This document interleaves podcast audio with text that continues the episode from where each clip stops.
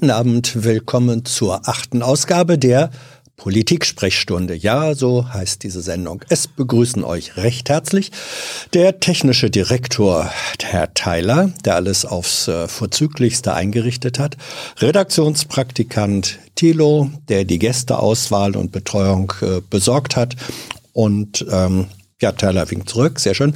Äh, und der Mensch, der hier am Mikrofon für euch sitzen und zuhören und reden darf, Hans. So, wir gehen, ach so, eins sage ich noch vorweg. Äh, wir hatten ja letzte Woche überlegt, ob wir eine äh, zusätzliche Ausgabe reinschieben, so gegen Ende der Woche, fanden manche gut. Und dann war auf einmal Pressekonferenz Merkel und Pressekonferenz Wieler und Spahn und so weiter. Und das war so viel Content, dass wir das einfach nicht geschafft haben. Vielleicht bei anderer Gelegenheit, aber ähm, regelmäßig, zuverlässig jeden Dienstag wollen wir mit euch sprechen. Möchte ich gern hören, was ihr zu sagen habt über das Leben und die Politik. Und der Erste, die Erste ist jetzt am Telefon. Hier ist Hans. Hallo, wer ist da? Ja, hallo, hier ist Birgit. Birgit, ich grüße dich. Ja, ich möchte gerne mit dir über das Thema Mündigkeit und Selbstwirksamkeit sprechen. Und das zweite, äh, Mündigkeit habe ich verstanden. Und Selbstwirksamkeit. Das, Selbstwirksamkeit. Mhm. Genau, große Worte. Ich meine es aber ganz, ganz ja. praktisch aufs alltägliche Leben bezogen. Fang an. Okay, dann schilder ich mal kurz, warum mich das Thema seit ungefähr 20 Jahren in, immer wieder intensiv beschäftigt. Mhm. Ähm, ich mache es mal kurz klar an meinen letzten beiden Berufstätigkeiten, so in den letzten vier Jahren. Ich war bis vor ungefähr zwei Jahren, zwei Jahre lang befristet, deswegen nur zwei Jahre, bei der BA, also Bundesagentur für Arbeit, mhm. als Arbeitsvermittlerin tätig. Mhm. Und ähm, habe dort ja viele kleine Dramen, auch größere Dramen erlebt mit Kunden, Kundinnen, die plötzlich arbeitslos wurden. Gerade ältere, die eigentlich auf so Lebenssicherheit, guten Job gelernt, also gute Jobs gehabt, gute Ausbildung gehabt ähm, und dann plötzlich vor dem Nichts standen, gefühlten Nichts in die Arbeitslosigkeit. Ähm, da ist mir sehr häufig begegnet, dass, dass viele Menschen sich nur schlecht zurechtgefunden haben, gar nicht so recht wussten, wie gehe ich jetzt vor, wo finde ich eine neue Stelle.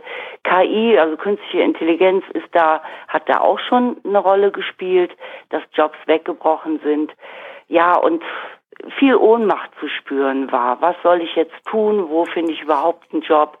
Ähm, ja, und da habe ich viele Kundinnen dann bei begleitet bei der Suche ähm, überhaupt mal zu schauen, äh, welche Fähigkeiten bringe ich mit, was unterscheidet mich von anderen, ähm, wo habe ich vielleicht besondere Expertise und kann ich nicht auch beruflich mal komplett umschwenken. Das war für viele wirklich Neuland und bisher so überhaupt nicht angedacht. Ähm, also da ist mir Mündigkeit, wie gehe ich damit um mit schwierigen Situationen und äh, Selbstwirksamkeit schon mal sehr stark aufgefallen die letzten anderthalb Jahre, weil ich mich dann beruflich, ich habe schon angedeutet, ne, immer befristete mhm. Stellen, mhm. mich da auch ganz oft jetzt im Leben komplett neu aufstellen musste, habe ich auf dem zweiten Bildungsweg eine Ausbildung gemacht, so dass ich als Grundschullehrerin arbeiten konnte. Ich war also genau mhm. am anderen Ende dieser ganzen Lebenserfahrung, äh, quasi am Start, wie geht's los, wie läuft's in Schule, wie schafft man es, dass die kleinen Menschen ähm, handlungsfähig werden, an sich glauben und gut aufgestellt werden. Und ja, da ist ja nun, das wissen wir alle, auch leider einiges im Magen. Mhm. Und durch privat, durch meine Kinder, ich habe zwei Kinder, die sind jetzt 18 und 20, also auch noch nicht so ganz alt. Schulzeit ist auch noch nicht so lange vorbei. Wie alt bist, darf ich fragen, wie alt du bist? Birgit? Ja, ich bin 56. Ah, ja. Mhm. Mhm. Ja, erzähl weiter. Und da habe ich natürlich auch vieles mitbekommen, was im Bereich Schule läuft. Ich will jetzt gar nicht nur über das Thema Schule reden, mhm. aber es ist natürlich ein Kernpunkt. Und jetzt zu Corona-Zeiten, ja, ähm, merkt man natürlich auch, wo Defizite vorhanden sind in unserem Schulsystem. Und ich denke, wir müssen ganz dringend als Gesellschaft dafür sorgen, dass beginnend in den Schulen äh, die zunächst mal kleinen Menschen wirklich persönlich besser aufgestellt werden. Bildung bedeutet für mich immer Wissen, also eher wie Education im Englischen, äh, einmal äh, Wissen schaffen, aber auch Herzensbildung. Und ich glaube, die Herzensbildung kommt in unserem Schulsystem nach wie vor leider zu kurz. Mhm. Hey Leute, hier sind Thilo und Tyler. Jung Naiv gibt es ja nur durch eure Unterstützung. Hier gibt's keine Werbung, außer für uns selbst. Das sagst du jetzt auch schon ein paar Jahre, ne? Ja. Aber man muss ja Aber mal wieder darauf halt, hinweisen. Ne? Stimmt halt. Ne? Und ihr könnt uns per Banküberweisung unterstützen oder PayPal. Und wie ihr das alles machen könnt, findet ihr in der Podcast-Beschreibung. Und jetzt geht's weiter. Ähm, ja, spannend. Also äh, mindestens ein, ein spannender Lebensweg. Ähm, du gehörst ja, wenn ich das richtig sehe, zu der Generation, für die erstmals, im Grunde erstmals nicht mehr das gilt, was bis dahin im Grunde seit Jahrhunderten gegolten hatte. Wenn du einen Beruf gelernt hast, wenn du eine Berufsausbildung hattest, dann konntest du davon ausgehen, das kann ich bis ans, ich will nicht sagen Lebensende, aber bis ans Ende meiner Berufsjahre so machen, diesen Beruf ausüben. Und das äh, galt, glaube ich, oder gilt mit Sicherheit äh, für Menschen, die so in den äh, in den 70er, 80er Jahren dann in den Beruf reingegangen sind, ab da galt das nicht mehr, sondern da musste man sich einrichten, weil die Verhältnisse sich beschleunigt haben, weil ähm, Arbeitsplätze zusammenbrachen, alte Strukturen zusammenbrachen, neue geschaffen, äh, geschaffen wurden. Da musste man auf einmal äh, sich daran gewöhnen, dass das alles nur vorläufig ist. Das ist offenbar ja auch deine Erfahrung. Du schilderst das mit äh, also 56 und jetzt in den letzten Jahren zwei befristete äh, Jobs. Ähm, ist das so, dass dein Klientel da, jetzt vor allem die Älteren äh, bei der Bundesagentur, dass es denen an der, sagen wir, Fähigkeit äh, fehlt, diesen, diese, diesen Wechsel, äh, diese Unsicherheit als etwas Normales äh, anzunehmen und zu sagen, ja, ich werde mich schon darin zurechtfinden? Ja, du hast es genau beschrieben. Mhm. Also auch ganz viel Angst. Schaffe ich das überhaupt nochmal? Ähm, kann ich mich, mich nochmal neu in irgendwas einarbeiten? Es ist eine Herausforderung. Also ich habe ganz viele verschiedene Jobs in den letzten Jahren machen müssen, immer wieder befristet. Bin auch, auch ziemlich knallhart in den Job wieder eingestiegen. Ich, ich sag mal eben drei Sätze dazu. Ja. Ähm, also äh, es kam zu einer Scheidung. Ich war dann alleinerziehend mit zwei Kindern. Mhm. Äh, es gab äh, in der Zeit, als meine Kinder geboren wurden und Kindergarten und Grundschule besuchten, eben keine Ganztagsplätze. Es gab ellenlange Wartelisten, auf denen ich zwar überall stand, aber ziemlich weit unten. Ähm, und äh, musste dann, hatte dann eben ein paar Jahre Berufspause und dann auch noch als Frau nach ein paar Jahren Pause wieder einzusteigen. Und mein ursprünglicher Job, ich, ich bin ursprünglich Übersetzerin, ah, ja. der ist auch KI-bedingt in den letzten Jahren fast komplett weggebrochen. Da kam ich auch gar nicht wieder rein und musste über Zeitarbeit und wirklich den harten Weg ähm, auch gehen über viele Jahre und habe mich jetzt ja in, in, in Richtung Lehramt dann ja. aufgestellt. Ist das, äh, weil du sagst Übersetzerin, ähm, das ist ja etwas, wo du dich äh, in ein fremdes System, sozusagen, äh, und Sprache ist ja ein fremdes System, mhm. ähm, da musst du dich äh, einarbeiten, einfühlen können, einen Transfer erbringen.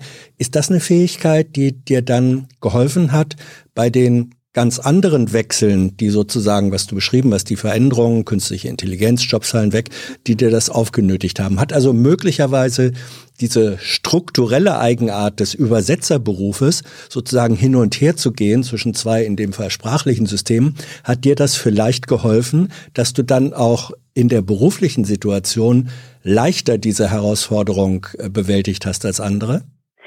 Ganz interessante Frage. Hab ich noch nie drüber nachgedacht, aber ich bin dankbar dafür, dass du das jetzt, dass du die Frage genauso stellst. Das kann gut sein. Als Übersetzerin musst du dich immer wieder auf neue Themen einlassen. Das meinte ich, ja.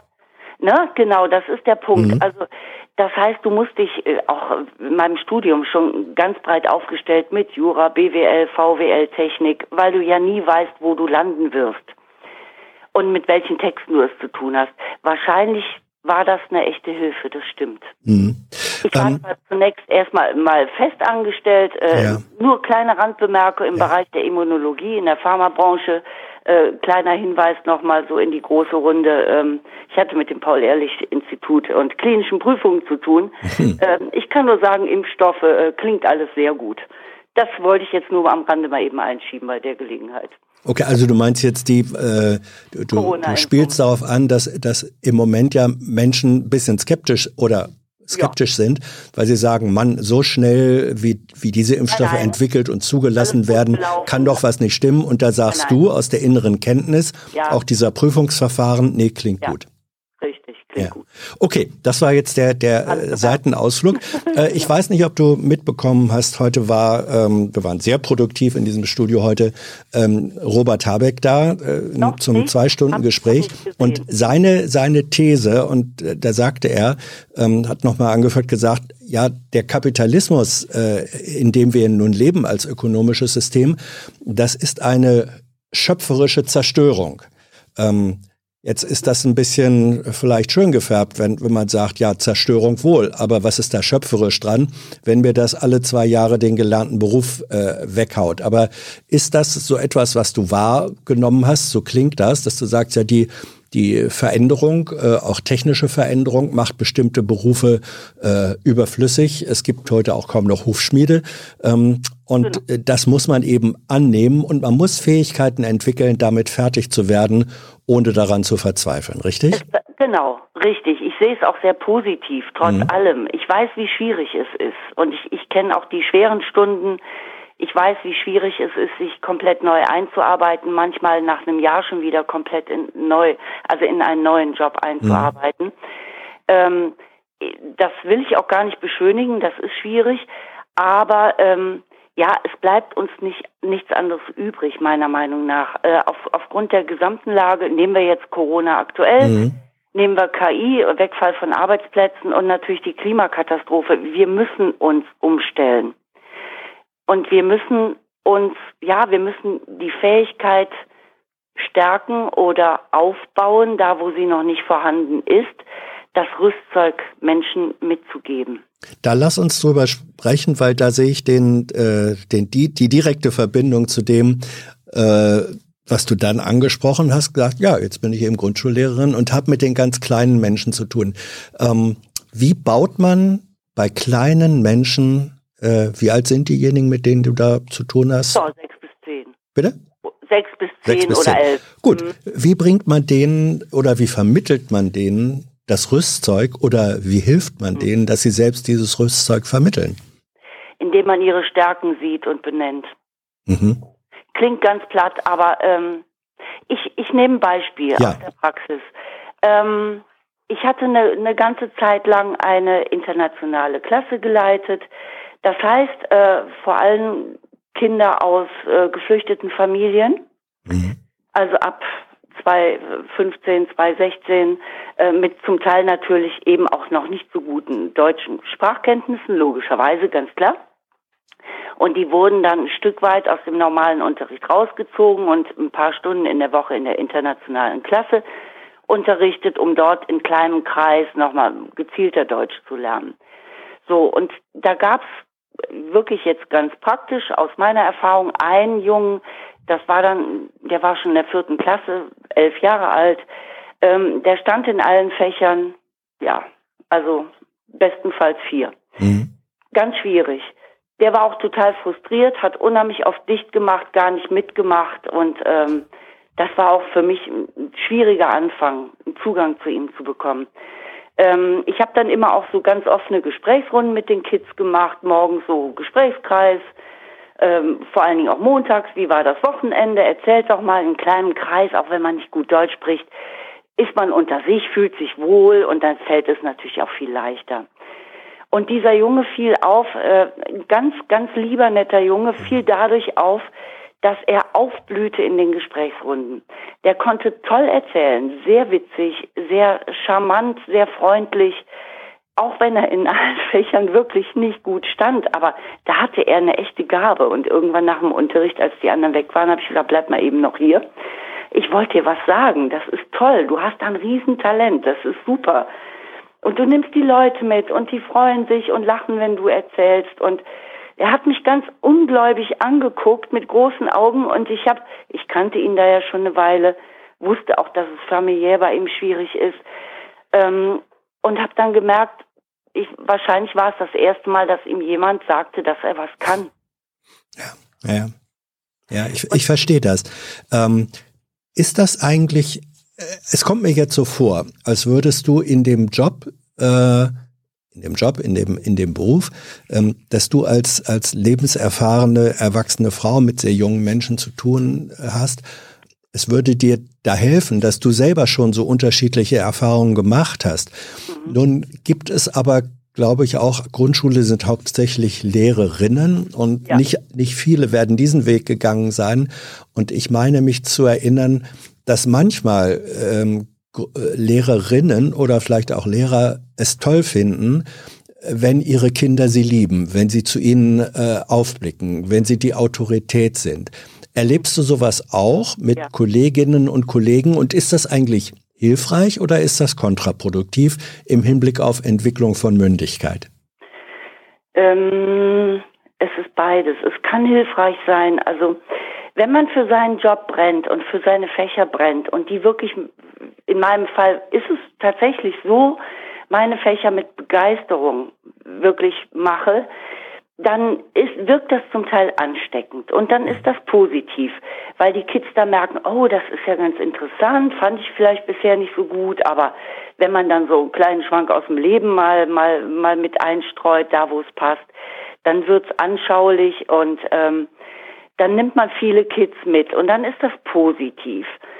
Ähm, wenn man darum kreist, und die, es ist gut, dass du es ansprichst, die Erfahrung habe ich auch gemacht. Natürlich gibt es auch Kolleginnen, weil es sind ja wirklich fast nur mhm. Frauen in der Grundschule, die tatsächlich ähm, sich so als Lebensmittelpunkt der Klasse sehen. Ohne mich sind die Schüler aufgeschmissen und ich muss da immer und egal wie krank ich bin und wenn ich nicht da bin, dann funktioniert da gar nichts.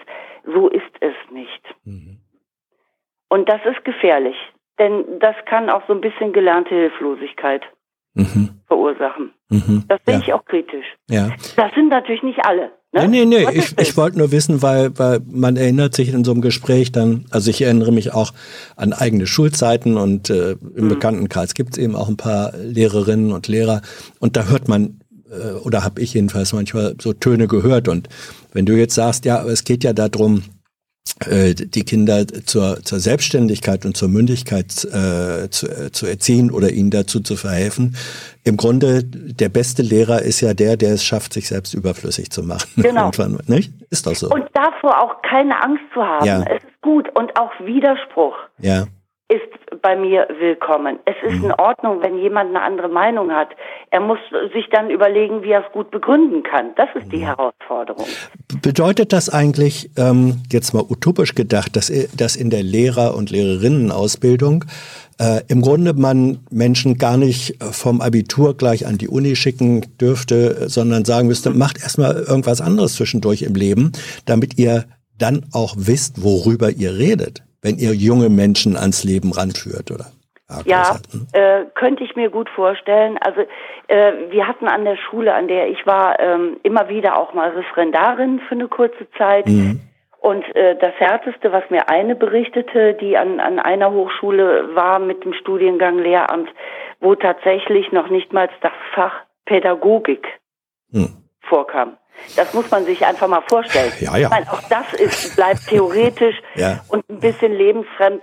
Ja, ich glaube, Lebenserfahrung erstmal woanders sammeln und, und die Ausbildung anders aufbauen wäre extrem hilfreich. Mhm. Birgit, lass uns drüber reden. Was passiert mit Menschen, vor allem dann auch erwachsenen Menschen, wenn es ihnen an dieser ähm, an dieser Selbstsicherheit, an der Mündigkeit, gerade in schwierigen und wechselhaften Zeiten äh, die wir haben, kritischen hm. Zeiten auch, wenn es ihnen daran mangelt. Wo suchen und finden die dann möglicherweise neue, tatsächliche oder scheinbare Sicherheiten? Ist das dann auch eine politische Frage am Ende? Ja, äh, mit Sicherheit ist das auch eine politische Frage. Ähm, aus meiner Erfahrung heraus, ähm, gut, ähm, das war dann die Zeit bei der Agentur für Arbeit. Mhm ähm, wo ich, wo ich den KundInnen vermitteln konnte, äh, geh mal andere Wege bei der Jobbeschaffung, guck mal hier und da, nutze einfach das Internet mal ganz anders und überleg dir mal, welche welche Jobs du auch machen könntest. Also da war wirklich bei vielen, manche waren gut aufgestellt, hatten damit mhm. kein Problem, natürlich, das ist klar. Aber ähm, bei vielen so diese Hilflosigkeit schaffe ich doch gar nicht und ja, völlige Verzweiflung und Ohnmacht. Mhm. Und das finde ich sehr gefährlich. Ähm, ich möchte da auch gerne noch kurz den Aspekt Wertschätzung gegenüber Mitarbeitern reinbringen. Mhm. Ähm, wenn man Menschen, Agenda 2010, Hartz IV, da spielt alles mit rein. Wenn man Menschen, ähm, also Erwachsenen in dem Fall, immer wieder vermittelt, ähm, ja, du kannst hier mal für kurze Zeit arbeiten und dann gucken wir mal weiter. Klar, es gibt immer mal Engpässe und das kann auch jeder nachvollziehen. Also wenn jetzt in Corona-Zeiten die Gesundheitsämter Verstärkung brauchen, das aber natürlich nicht bis zur Rente anhalten wird, mhm. ähm, dann ist das nachvollziehbar für jeden. Das ist klar, das ist eine Krisensituation, eine Sondersituation. Aber wenn man Menschen immer nur vermittelt, und ja, äh, da sage ich auch was zum Thema Lehramt. Mhm. Auch ich bin immer nur befristet, manchmal nur für ein paar Wochen als Lehrerin tätig, weil ich ja nicht Lehramt studiert habe. Und das macht was mit Menschen, weil da Wertschätzung fühlt oder wenn jetzt äh, fehlt oder wenn in Corona-Zeiten gibt es natürlich auch Arbeitgeber, die ihren ähm, Angestellten nicht trauen und sich deswegen mit Homeoffice sehr schwer tun. Mhm was vermittel ich da als Arbeitgeber, wenn ich sage, nee, will ich eigentlich nicht, weil ich weiß ja nicht, ob die überhaupt alle arbeiten. Mhm.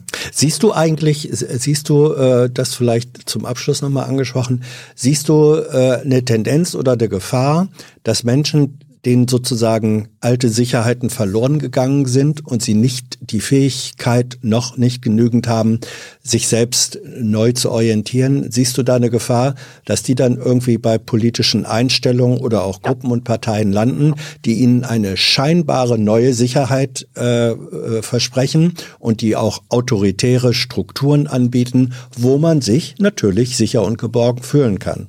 Ja, richtig. Also die sehe ich definitiv. Das sind die vermeintlich einfachen Lösungen und die gibt's nicht. Mhm. Meiner Meinung nach gibt es nicht die einfachen Lösungen. Aber trotzdem äh, mein Appell äh, tatsächlich auch, ähm, es kann gelingen, ist mir auch gelungen. Man kann sich neu aufstellen, auch wenn es schwer fällt.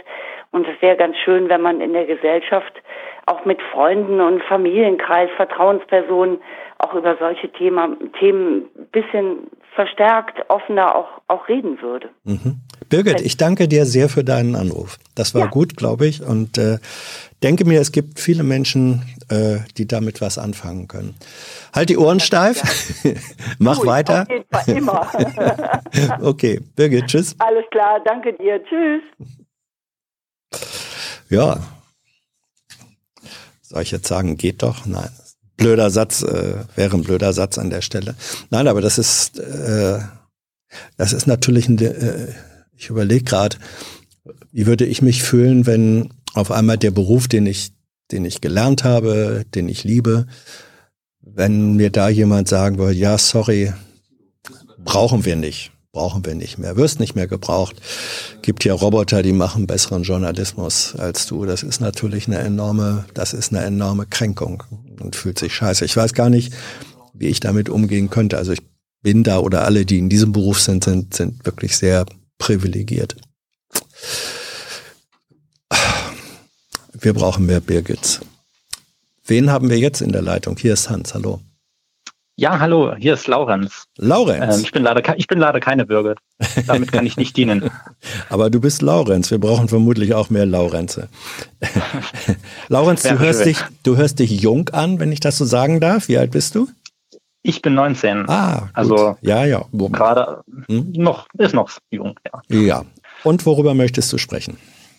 Ich würde gern mit dir über Begnadigungen reden. Über was? Ähm, über Begnadigungen, also präsent, äh, präsentiale Begnadigungen. Ja, ja. Ähm, wenn ich den Hintergrund dazu geben kann, mhm. äh, ich habe wahrscheinlich wie so viele, vor ein paar Wochen war das, die mhm. Begnadigungen Trumps mitbekommen mhm. in den USA. Die sind ja durchaus, also nicht nur im amerikanischen Politraum, auch im europäischen, sehr kritisch gesehen worden, ja. weil es nun mal sich in eine Reihe von Trump-typischen Handlungen einreiht.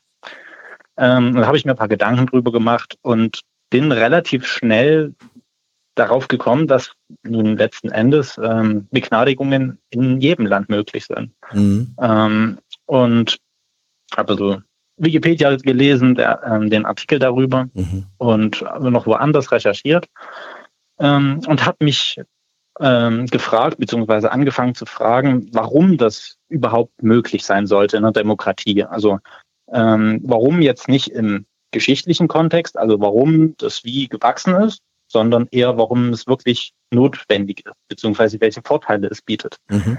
Ähm, und ich habe mich mit, mit meinen Verwandten, mit meinen Freunden darüber unterhalten und ähm, die konnten mir nun wirklich keine für mich zufriedenstellende Antwort da, äh, darauf geben. Mhm. Und ich habe halt dann so ein bisschen überlegt, naja, ähm, es muss ja irgendwelche Vorteile geben. Letzten Endes, die Verfassungsväter vieler Staaten werden sich dabei was gedacht haben. Mhm. Ähm, aber ich konnte mir das nicht wirklich erklären. Und je weiter ich recherchiert habe, ähm, habe ich immer keinen Grund gefunden und habe dann mich langsam zu meiner jetzigen ähm, Position vorangearbeitet, wenn ich das so sagen kann, mhm. ähm, dass ich diesen Begnadigungen kritisch gegenüberstehe. Mhm. Und ähm, ich will noch dazu sagen, dass ich das nicht studiert habe. Also ich bin, ich bin Laie äh, und ich studiere es auch nicht. Ähm, ich was, was studierst du denn, wenn ich fragen darf? Oder was machst du? Äh, ich studiere Lehramt, Lehramt, äh, Mathematik, Geografie. Das passt ah, gerade sehr gut mit Türke zusammen, ja. ja. ja. Mhm.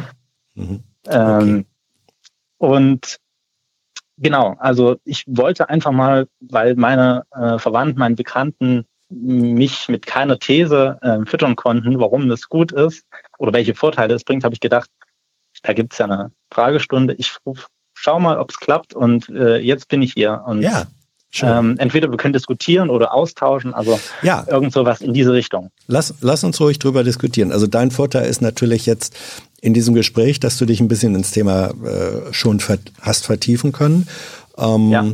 Und äh, übrigens, ich finde Wikipedia äh, meistens gar oder manchmal oder oft gar nicht schlecht wenn man nicht bei Wikipedia stehen bleibt. Also Wikipedia ja, ähm, das stimmt. Äh, ist, ist, bietet Zugangsmöglichkeiten zu, zu weiteren Informationen. Die muss man dann aber eben auch nutzen. Also Wikipedia ist sozusagen, wenn man so will, bietet Hinweisschilder, aber es ist kein, äh, kein ausführliches Wissen. Aber mit der Einschränkung. Gut, jetzt habe ich natürlich, während du das Thema äh, sozusagen entfaltet hast, ratterte das in meinem Kopf, sagt Gott, Begnadigung, was, was weiß ich denn darüber und was denke ich darüber?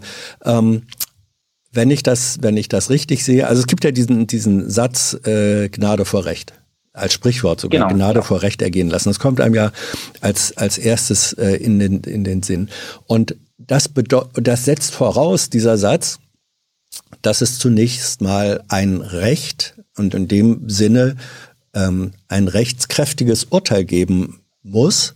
Denn begnadigen kann ich ja nur jemanden, der als Straftäter nach geltendem Recht verurteilt wurde. Genau. Ähm, wenn ich da gleich mhm. was, ja, was einfügen könnte. Ja. Ähm, also wie gesagt, das ist jetzt aus meiner aus meiner Laienperspektive mhm. und da möge ich vielleicht mag ich vielleicht einige Fehler ähm, auch äh, in der Interpretation ähm, machen jetzt. Also in Deutschland oder in den in vielen, ich bezeichne es jetzt mal als westliche Demokratien, mhm. ist es so.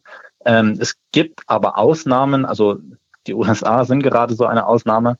Ähm, Nixon wurde äh, in den 70ern äh, von seinem Nachfolger Charles Ford ähm, bevor einer äh, vor einer Verurteilungen begnadigt. Also schon ja, das war nach, nach äh, Watergate. ja. Genau, mhm. ähm, freigesprochen. Und ähm, in Polen war ich mir nicht sicher, aber ich glaube auch gelesen zu haben, dass es da wohl einen ähnlichen Fall gegeben mhm. hat. Also mhm. ähm, dieses das, das, ähm, die These oder die These, den Satz, den du gesprochen hast, ähm, ich glaube, stimmt in der äh, in der Großzahl, aber nicht mhm. in jedem einzelnen Fall. Okay. Ähm, und ja, genau, da du hast du recht. Ja, ja, ja, ja, äh, äh stimmt. Also äh, in den USA und das merkt man ähm, sozusagen an den äh, jetzt auch an den Trumpschen Pardons, wie das da heißt, also Begnadigungen im Deutsch. Ähm, das, äh, da ist vielleicht sogar Pardon der richtigere Begriff, weil das heißt ja sozusagen ja. Entschuldigung. Ähm, von Schuld freisprechen im Sinne von, der hat zwar etwas gemacht, äh, wofür er verurteilt äh, werden würde, aber ich verhindere jetzt mal, dass er dafür überhaupt belangt werden kann. Also ich spreche Ihnen von Schuld frei, Kraft meines Amtes als Präsident, ähm, bevor es zu einer juristischen ähm, Verhandlung überhaupt kommt. Also das ist dann Gnade Vorrecht im zeitlichen Sinne. Das ist eine Form, ja. das ist eine Form von Begnadigung. Ähm, da möchte ich sagen, die finde ich, die finde ich falsch. Ähm, wenn es allerdings und so soweit weiß ich, das deutsche System, also bei uns kann auf Bundesebene nur der Bundespräsident äh, begnadigen und auf Länderebene sind es, glaube ich, die Ministerpräsidenten äh, der Länder. Das setzt aber immer voraus, dass es einen rechtskräftigen Schuldspruch äh, gegeben hatte. So, und da ist jetzt für mich die Frage, gibt es Gründe dafür, so ein sozusagen ein System ähm, außerhalb als Ausnahme vom Rechtssystem zu machen? erstmal, und da muss man dann doch in die Historie gucken. Diese Begnadigung, das ist ja ein, altes äh, Recht aus den ähm, äh, aus, aus nicht demokratischen. Aus den Zeiten der Monarchie. Bitte? Aus den Zeiten der Monarchie. Ja, also aus den, aus den Monarchien, genau, als, Recht, als der, ja. genau, als, als es keine unabhängige Gerichtsbarkeit äh, gab, sondern der König war der oberste Rechter. Das sind ja sozusagen äh, Überbleibsel. Und warum sollte man diese Überbleibsel ähm, eigentlich bewahren? Weil ein Stück weit die Präsidenten oder Ministerpräsidenten jetzt äh, auch als Staatsoberhäupter dann die Königsrolle übernehmen, das wäre kein Grund. Aber, und das ist für mich jetzt sozusagen Punkt, ich meine mich zu erinnern, dass bei uns Begnadigungen dann äh, erfolgen können, wenn im Verlauf äh, dass im Strafverlauf oder im Wandel der Zeiten sich etwas ereignet hat, wo man, wo man sagen kann, diese Weiterführung der Strafe ist, wäre eine unzumutbare Härte. Ja, wenn man sagen, ja. wenn man sagen kann, wir haben jetzt einen Zustand des Verurteilten, ja, der ist rechtskräftig verurteilt, aber jetzt sind Verhältnisse eingetreten, haben sich entwickelt, wo man sagen würde, das Urteil ist zwar rechtskräftig und trotzdem wäre es nicht unbedingt gerecht. Und in einem solchen Fall finde ich eine Überlegung wert, dass es eine Instanz geben kann, äh, die sagt, ich begnadige dich, ich, ich spreche dich äh, davon frei, dieses sozusagen die, die Strafe bis zum Ende absitzen zu müssen. Ich, also auf der Ebene der, ähm, der, der politischen Straftaten, äh, da war ja vor ein paar Jahren der, der Antrag auf Begnadigung von Christian Klar. Das war einer von den äh, RAF-Terroristen. Ja. Der hatte seine Mindeststrafe äh, noch nicht ähm, abgebüßt, hat aber einen Gnadenantrag gestellt und der wurde damals vom Bundespräsidenten aber nicht angenommen sondern wurde, wurde verworfen.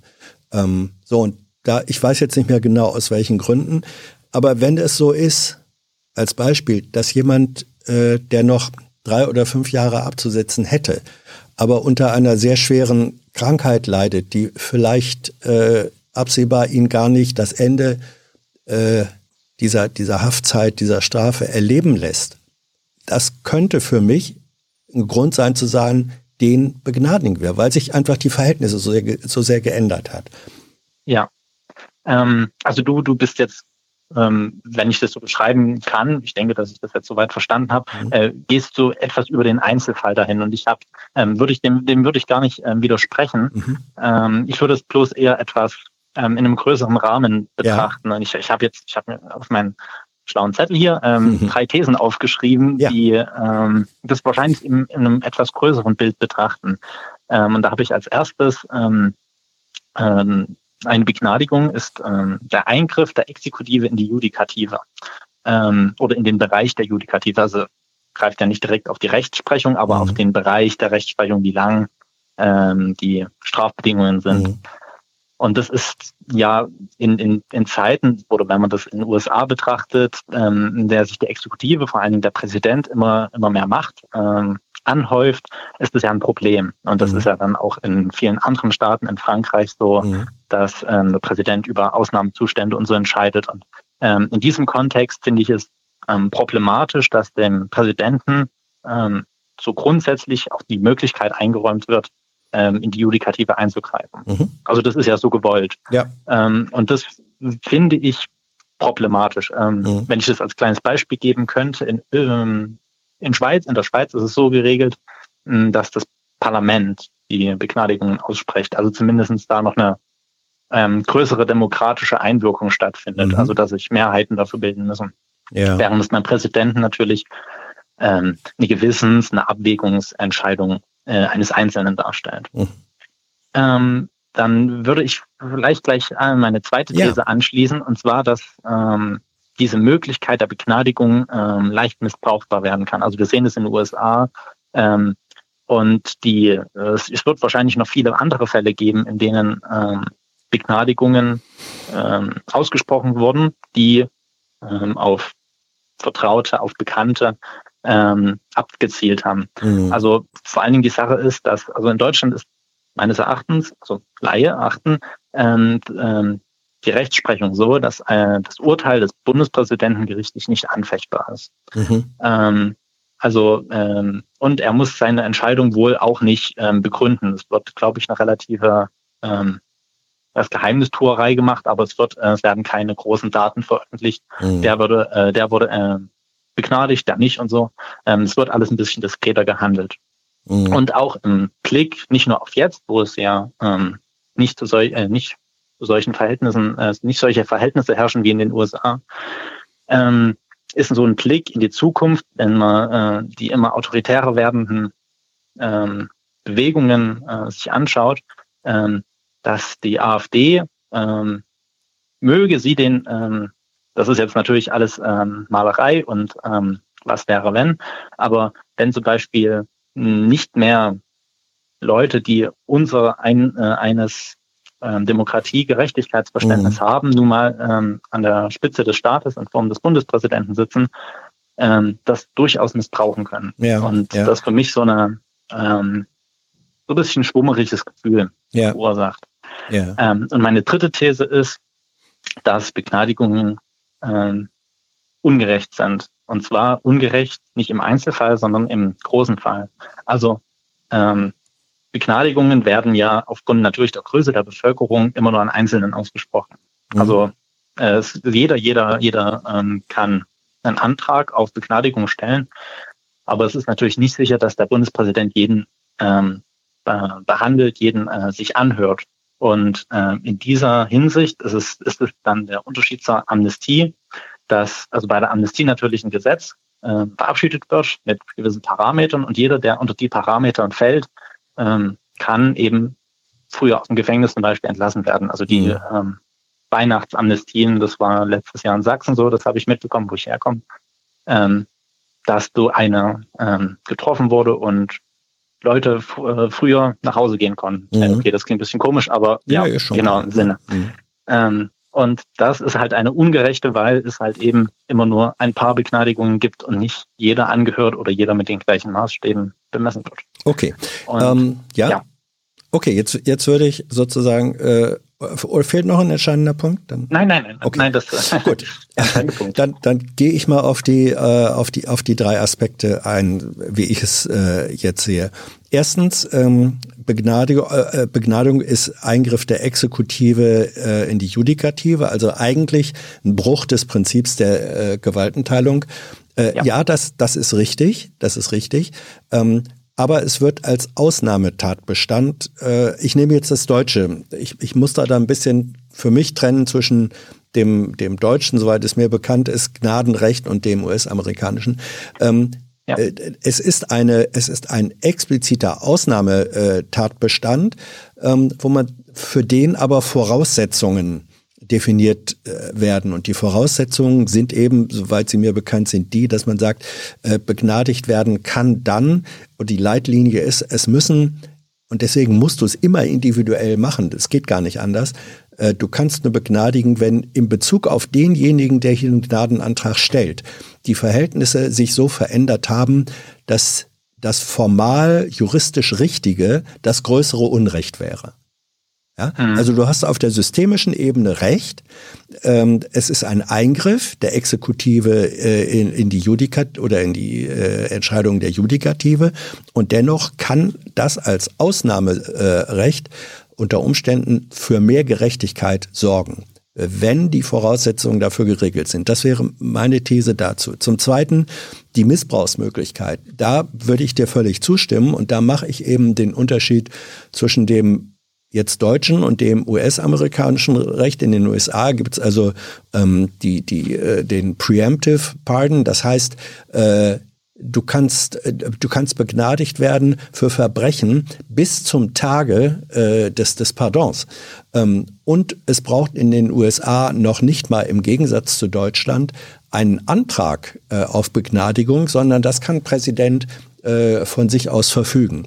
Das heißt, da sind äh, da sind Willkürmöglichkeiten gegeben, ähm, weil eben diese, diese einengenden Systeme, unter welchen Bedingungen Begnadigung überhaupt möglich wäre, nicht gegeben sind. Ähm, gegen dieses System wäre ich in der Tat. Ja, also ich bin, äh, wenn du es willst, für ein, ja. für ein sehr eingeschränktes, sehr eng definiertes äh, Begnadigungssystem. so, und dann das Dritte, was du sagtest, ähm, die Ungerechtigkeit, weil nicht jeder sich äh, äh, angehört werden kann.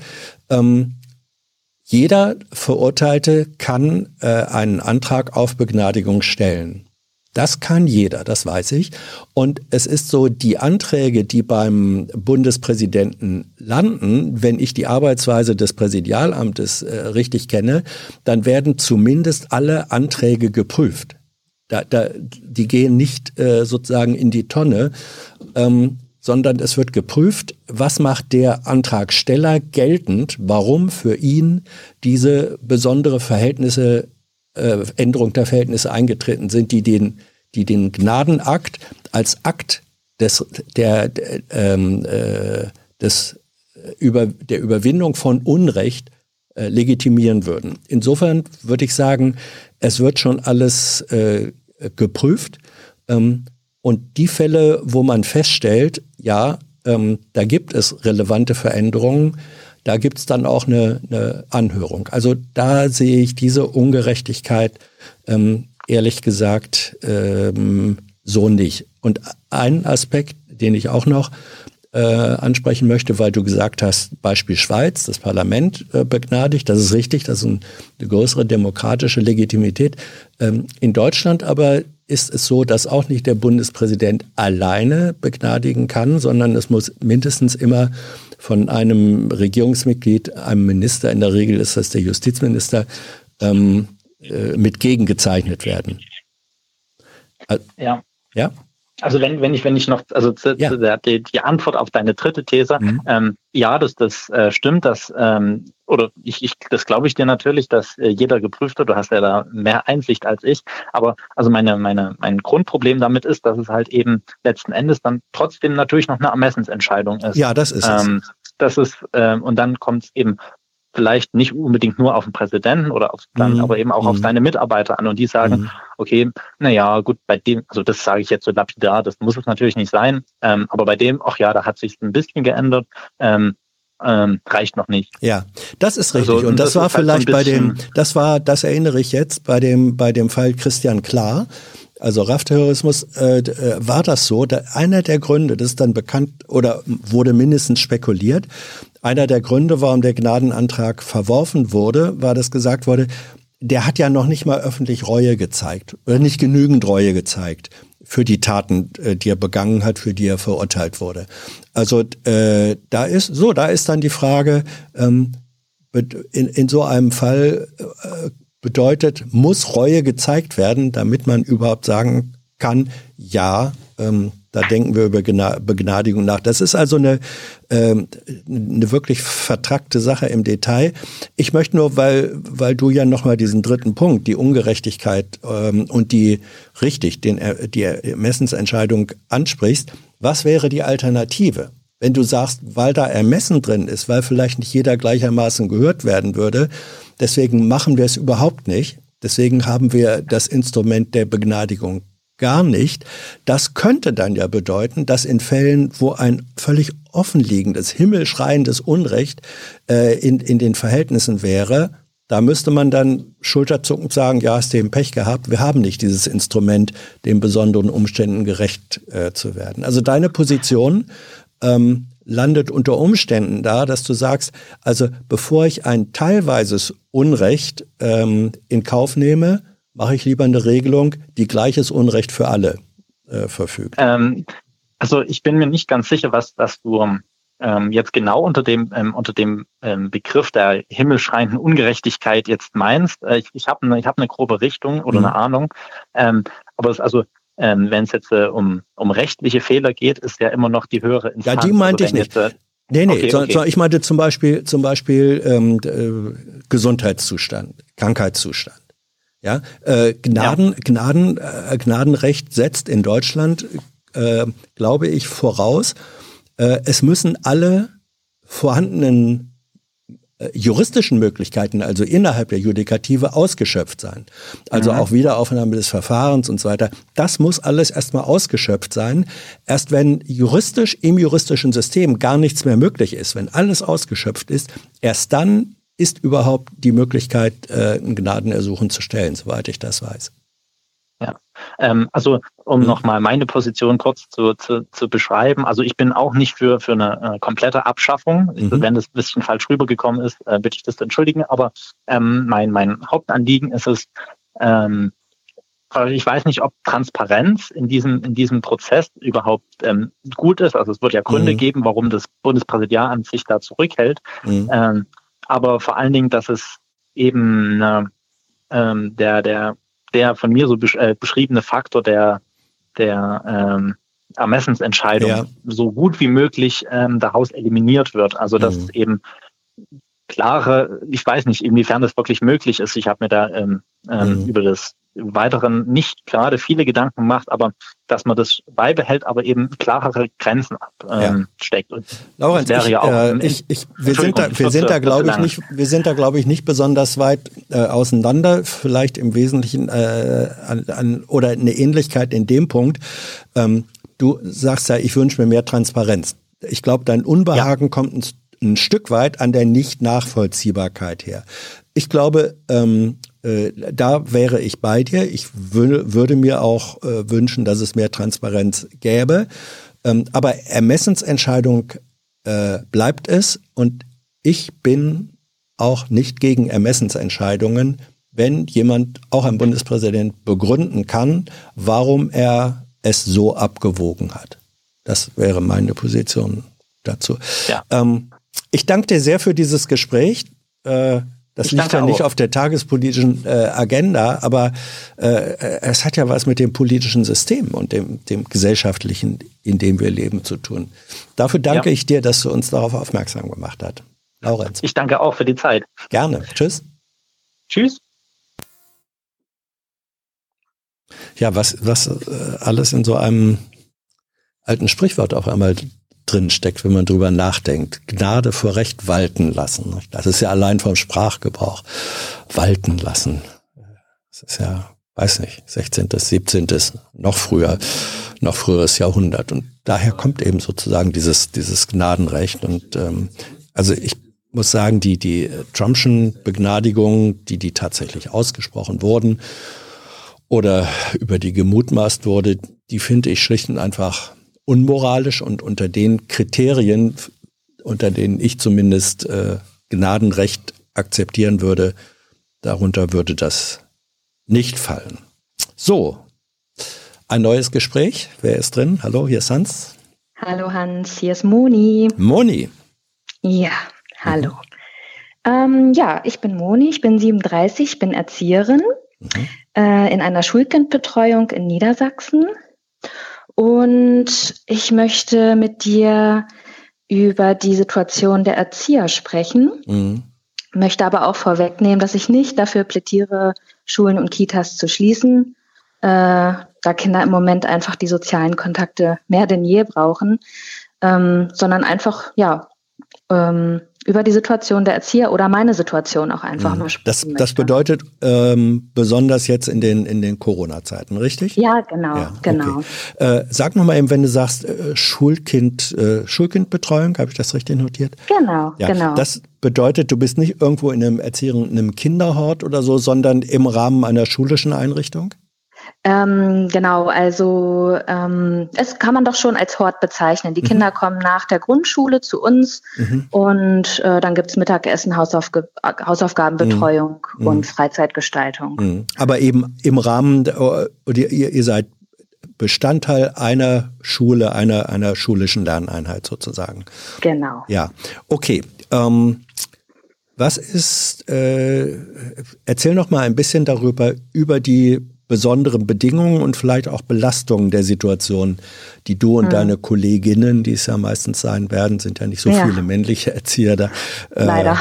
ja, finde ich ja. auch. Es tut, es tut hm. Kindern gut, wenn da nicht nur äh, die Frauen sozusagen das fürsorgende ja. Element darstellen.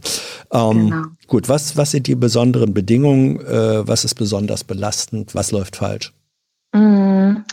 Also im Moment ähm, tun sich halt auch bei mir so ein paar Ängste auf. Ähm, es ist einfach so, dass wir ja die Notbetreuung im Moment äh, machen und ähm, dies passiert im Moment auch noch ohne Bescheinigung der Eltern. Also es wird an die Eigenverantwortlichkeit der Eltern plädiert, die Kinder zu schicken oder nicht zu schicken. Das sehe ich im Moment als sehr kritisch. Ähm, es gibt keine klaren Regeln und ja, unsere Leitung ist dann angehalten, eben nach bestimmten Prioritäten zu entscheiden. Mhm.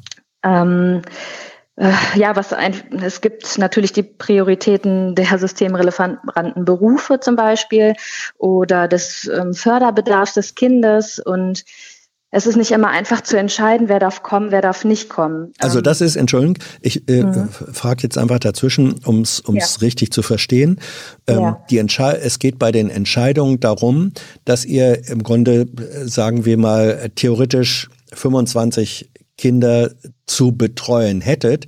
Ihr dürft mhm. aber nur, sagen wir mal, 15 äh, haben aus, aus Wir dürfen 50-prozentige Auslastung ja, haben, genau. Okay, 50. Mhm. So, und jetzt müsst ihr entscheiden, also das, was auf, äh, auf anderer Ebene dann, dann manchmal Triage heißt, ihr müsst mhm. entscheiden, wer darf kommen und wer nicht. Und die Kriterien ja. dafür, das mhm. wird euch, das, da gibt's keine klaren Vorgaben, sondern ihr müsst entscheiden, mhm. richtig? Das richtig. ist die Problematik. Aha. Genau, ja. Genau, das ist so die eine große Problematik, die ich sehe. Ähm, und die andere ist, ähm, ja, die Abstandsregeln sind, sage ich mal, bei den Grundschülern auch nicht immer einzuhalten. Also, überhaupt nicht. genau, eigentlich ja. überhaupt nicht. Ich kann nicht alle zwei Minuten sagen auf dem Bauteppich ja. so, jetzt aber wieder Abstand ja. halten. Mhm. Und auch zu uns. Ich meine, wir, wir sind einfach auch Hilfesteller und ähm, sind nah am Kind dran und es ist uns einfach nicht gegeben, da die Abstandsregeln einzuhalten. Ja. Ähm, ähm, dann sehe ich es einfach so, dass wir privat die Kontakte jetzt einfach auch so runtergefahren haben und äh, jetzt noch eine Person mal treffen dürfen. Mhm. Und dann komme ich zur Arbeit und treffe da auf zehn Haushalte plus Mitarbeiter. Also ich äh, arbeite eigentlich mhm. entgegengesetzt der Politik mhm. und ähm, ich fühle mich da einfach gerade überhaupt nicht geschützt. Mhm. Ähm, wir werden auch nicht getestet. Also ähm, ähm, ich habe schon von anderen Einrichtungen gehört, dass es dann wirklich dreimal in der Woche einen Test gibt. Das gibt es bei uns halt nicht und das mhm. ist auch irgendwie wahllos, wie das entschieden wird. Ähm, ähm, und Tja, dann das Thema Homeoffice zum Beispiel. Also wir Erzieher sind, das ist nun mal unser Job am Kind, ähm, aber mir fehlt da einfach ein neues System, gerade jetzt in so einer Pandemie, wo man sagt, äh, wir schützen unsere Mitarbeiter, wir, ihr dürft ins Homeoffice gehen, ihr könnt auch theoretisch was ausarbeiten, ihr könnt zum Beispiel auch Webseminare be besuchen, aber bei uns ist es tatsächlich so, wir sitzen da, wir haben sechs Gruppen, Mhm. Mit, mit jeweils zwei Erziehern. Und da sind im Moment in den Notgruppen, sage ich mal, grob zwei bis sechs Kinder. Mhm. Ähm, und alle Mitarbeiter sind vor Ort. Ähm, mhm. Das kann es nicht sein. Also mhm. ich finde, da muss einfach ein klares System her. ähm, wie man sagt, wie man einfach auch uns als Erzieher schützen kann und da die Kontakte noch im Beruf mhm. einfach noch mehr minimieren sollte. Mhm. Lass uns das ähm, versuchen, ein bisschen äh, nacheinander zu diskutieren, mhm. äh, wo ich jetzt eben erstmal gezuckt habe, ähm, ihr werdet nicht getestet. Nein, äh, überhaupt nicht. Also die, diese Tests, und da sprechen wir jetzt über äh, Antigen-Schnelltests und so weiter, ähm, ja. die äh, bieten ja keine absolute Sicherheit, sondern äh, in aller Einschränkung, aber man, man kann ja nicht nach so einem Test, wenn das Ergebnis, also wir haben uns hier heute im Studio auch wieder äh, ja. heute Morgen alle testen lassen, weil ja. eben da ein Interview war. So hatten wir äh, Gott sei Dank die, die Studiomannschaft hier alle negativ.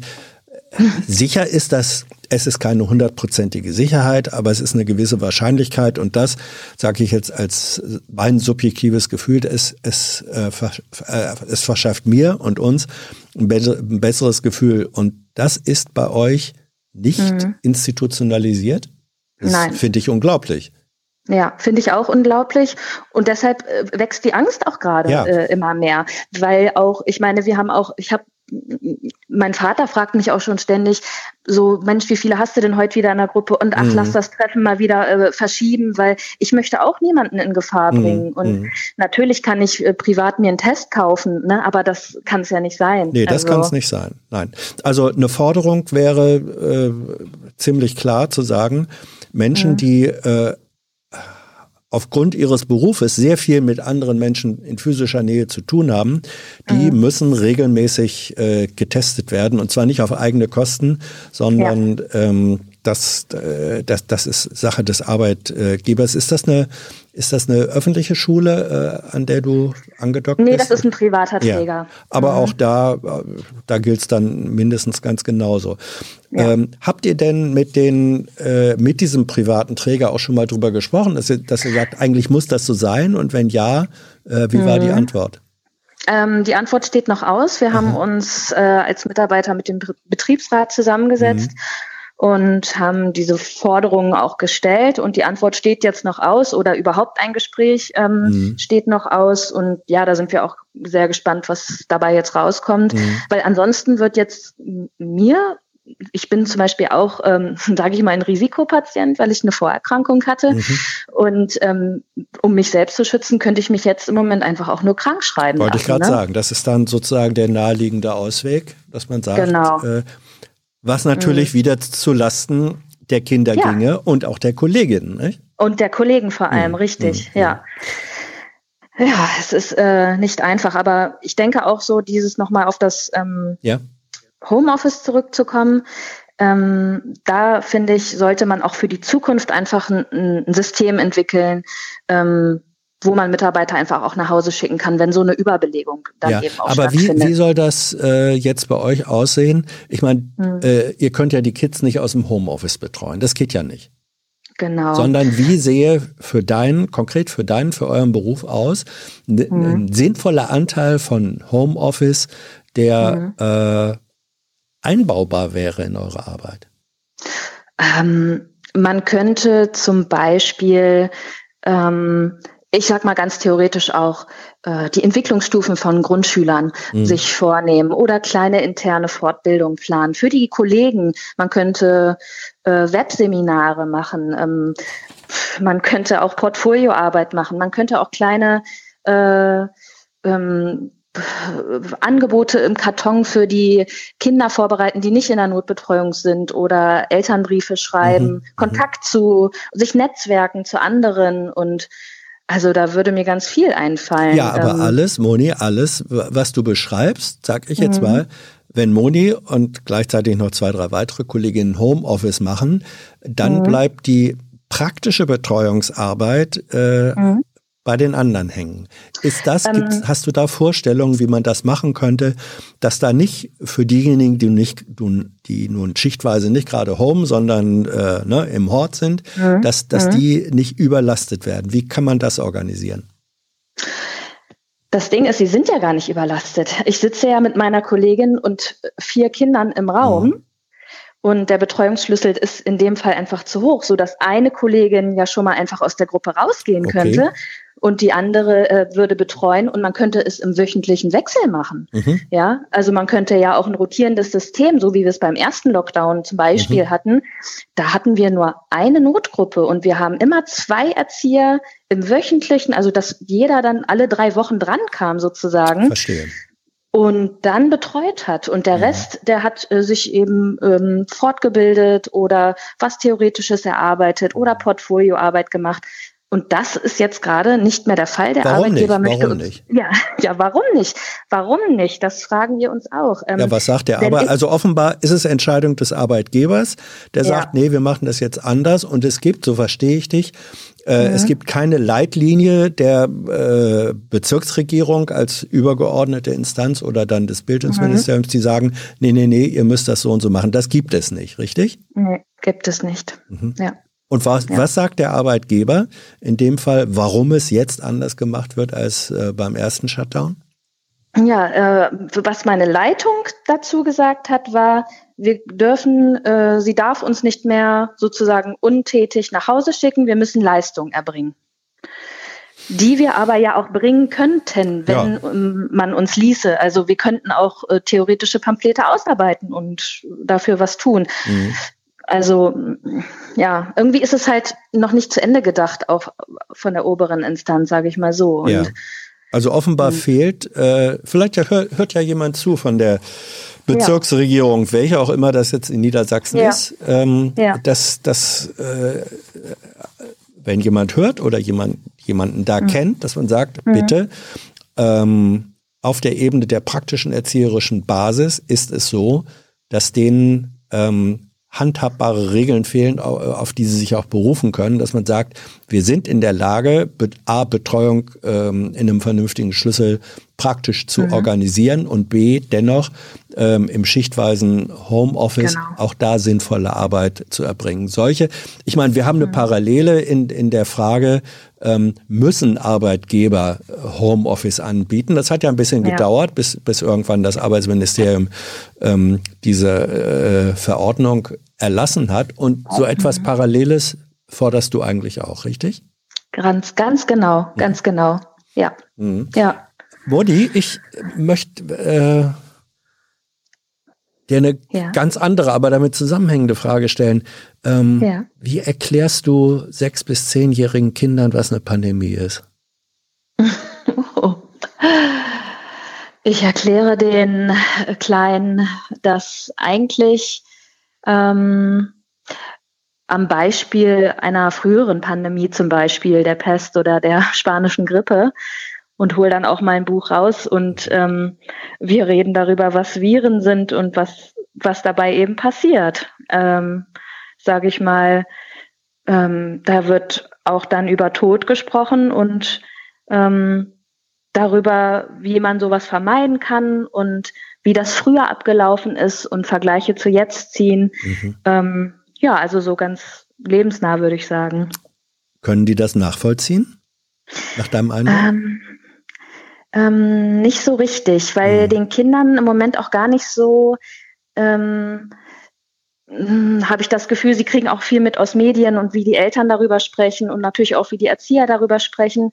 Aber ich habe auch das Gefühl, gerade Schule könnte da ähm, anstatt den ganzen Lehrplan im Moment so durchzuprügeln, mhm. wie es stattfindet, auch mal äh, nach der Gefühlslage der Kinder fragen mhm. oder was Sie denn dazu denken, was das überhaupt ist, ähm, wie, ist wie so ein Brainstorming, wie ja, ist, einfach Wie ist auch die. Gefühlslage? Du kriegst sie ja täglich mit. Die Gefühlslage ist, äh, dass sie unendlich darunter leiden, sich nicht mit ihren Freunden zu verabreden, mhm. ähm, dass das mit den Eltern zu Hause auch langsam anstrengend wird, nicht nur für die Eltern, auch für mhm. die Kinder.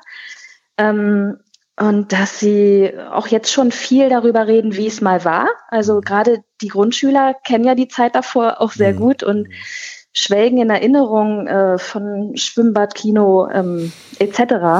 Ja. Und ich merke auch, dass bei den Kindern, jetzt auch gerade wie bei den Erziehern, die Nerven so ein bisschen blank liegen. Mhm. Und das merkt, äh, das merkt man im Verhalten natürlich auch ganz klar. Ne? Mhm. Ähm, die Frustrationstoleranz sinkt und ähm, ja, so sieht das eigentlich gerade aus. Ähm, kriegt bekommst du auch mit, dass sich äh, vielleicht auch bei dem, was sie so Kinder bringen, manchmal ja auch Sätze mit, äh, die sie von den Eltern hören. Äh, radikalisiert sich da irgendetwas in den elterlichen Ansichten? Kann man das sagen oder ist das nicht so? Ähm, nee, kann ich eigentlich nicht so. Es gibt manchmal so Kinder, die das so nachplappern, mhm. ähm, wie, wie Sätze wie, äh, ach, das bringt ja alles nichts oder die Maske, das äh, können wir uns auch sparen oder so. Das sind so Sätze, aber ähm, das ist ähm, kurz nachgesprochen, aber da steckt nichts dahinter und das radikalisiert mhm. sich auch nicht. Das würde ich nicht sagen.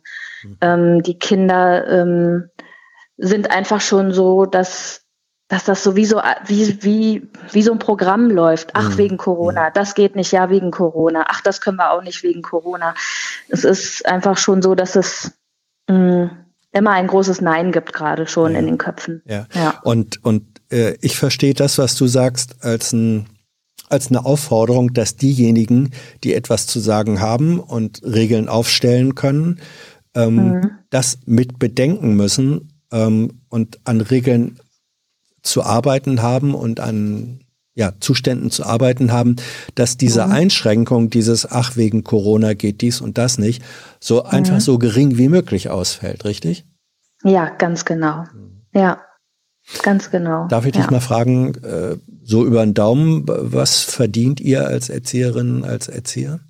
Also nur grobe Richtung. Äh, also ich arbeite jetzt 29,5 Stunden mhm. und kriege netto 1,7. Ist das ausreichend? Ist das gerecht? Nein. Mhm, Finde ich auch. Es ist es ist nicht ausreichend und es ja. ist auch nicht gerecht. Ja. Also, weil ich bin auch jemand, der ist mit dem Herz dabei und ja. äh, das ist für mich auch kein Job, das ist für mich eine Berufung. Mhm. Und ähm, ja, es ist auf jeden Fall unterbezahlt, auf jeden Fall. Aber ich möchte auch nichts anderes machen. Moni, äh, ja. unser Redaktionspraktikant Thilo hat mir gerade reingereicht einen Zettel, auf dem steht, was der Chat kollektiv sagt. Und da oh. steht, danke für deine Arbeit. Sagen ganz oh. viele, sagen ganz viele. Ach toll. Ach schön, danke. Ja, gerne. Ich mache es gerne. Ja. Danke für das Feedback. Und nochmal der, der äh, Hinweis, ähm, was kann man auch dem Arbeitgeber entgegenhalten, als äh, zumindest Regelwerk staatlicherseits? Ähm, mhm. Also das Bundesarbeitsministerium hat eben diese ähm, diese Regel erlassen, die Verordnung erlassen. Homeoffice muss überall da, muss überall da angeboten werden, wo es mhm. möglich ist. Und wenn die jetzt behaupten, ja. deine, eure Arbeitgeber, es sei nicht möglich, die müssen mhm. begründen. Die müssen Richtig. begründen, warum es nicht möglich ist. Also da verschiebt ja. sich so ein bisschen vielleicht die Beweislage. Und äh, mhm. äh, ihr habt ja einen Betrieb, äh, Betriebsrat, wie ich, wie, wie ich genau. dem gehört.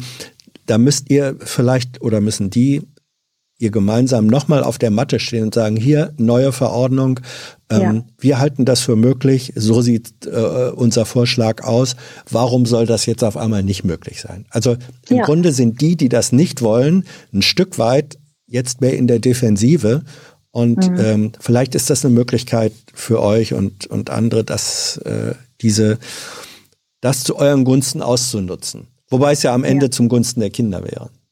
Genau, ganz genau. Und wir bleiben da auch dran ja. und äh, ja, hoffen, dass es äh, ja, dass es noch besser wird. Moni, Dankeschön. Ja, Hans, Tschüss. ich danke dir. Tschüssi. Ja.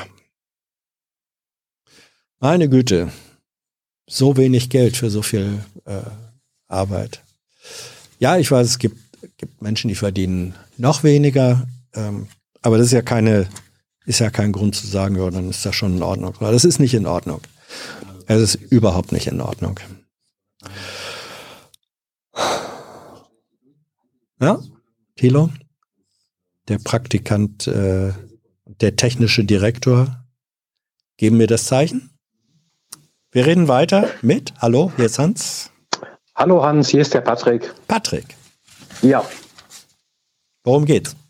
Ähm, es geht um Folgendes. Und zwar, es schließt sich so ein bisschen daran an, worüber, worüber Moni gerade geredet mhm. hat. Und äh, ich möchte ein bisschen über meine Arbeitssituation im Supermarkt erzählen. Aha, was machst du da?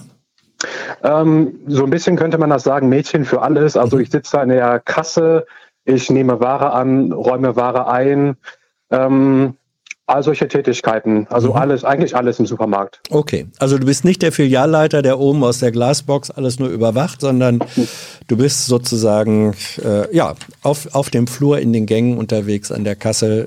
Der Supermarktmitarbeiter, äh, den jeder von uns, wenn er einkaufen geht, zu Gesicht erlebt. bekommt. Ja, okay. Ja, genau, genau, das bin ja, ich. Also erzähl aus deiner Sicht. Ja, äh, ja es ist so, ähm, dass man unter Corona schon gemerkt hat, ähm, oder ich beziehe mich so ein bisschen auf den Diskurs, äh, den es im ersten Lockdown gegeben hat, und zwar die Systemrelevanz. Mhm. Ähm, und zwar hatte ich auch schon Rosa darüber, äh, über die Pflege diskutiert, dass mhm. es, dass eigentlich Corona sehr verdeutlicht hat, wie die Schieflage ist ähm, äh, in der Pflege. Und äh, das ist auch etwas, was man durchaus auch auf die Supermärkte anwenden könnte, dass dort die Arbeitsbedingungen und dass die ganze gesamte Branche äh, immer schon unter sehr schwierigen Bedingungen arbeiten dass Corona das einfach nur noch verschärft hat. Mhm.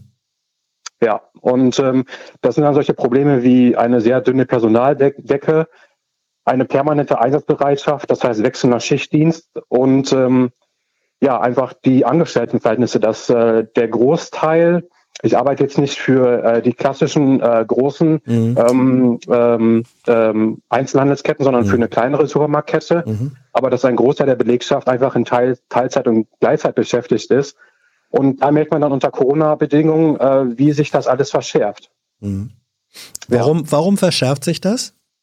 Oder, und in welcher Weise äh, bemerkst du oder bemerkt ihr diese Verschärfung?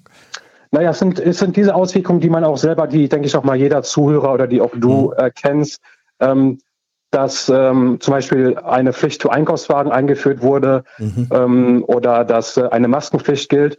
Ich äh, nenne zum Beispiel ein Beispiel. Bei mir, ich wohne im ländlichen Raum und bei mir ist es so, dass, ähm, äh, dass ich relativ viel von Pflegeheimen oder dass der Ort viel, relativ viele Pflegeheime hat und äh, dass äh, dementsprechend auch dann die Bewohner des Pflegeheims auch immer für die ist der Supermarkt ein, auch eine gewissermaßen eine soziale Funktion erfüllt, der Supermarkt. Ja. Und ähm, dass man dann diese Leute daran erinnern muss, äh, das sind vor allem Senioren, ähm, dass sie doppelt einen Einkaufswagen nehmen müssen, ähm, eine entsprechende Maske aufziehen müssen.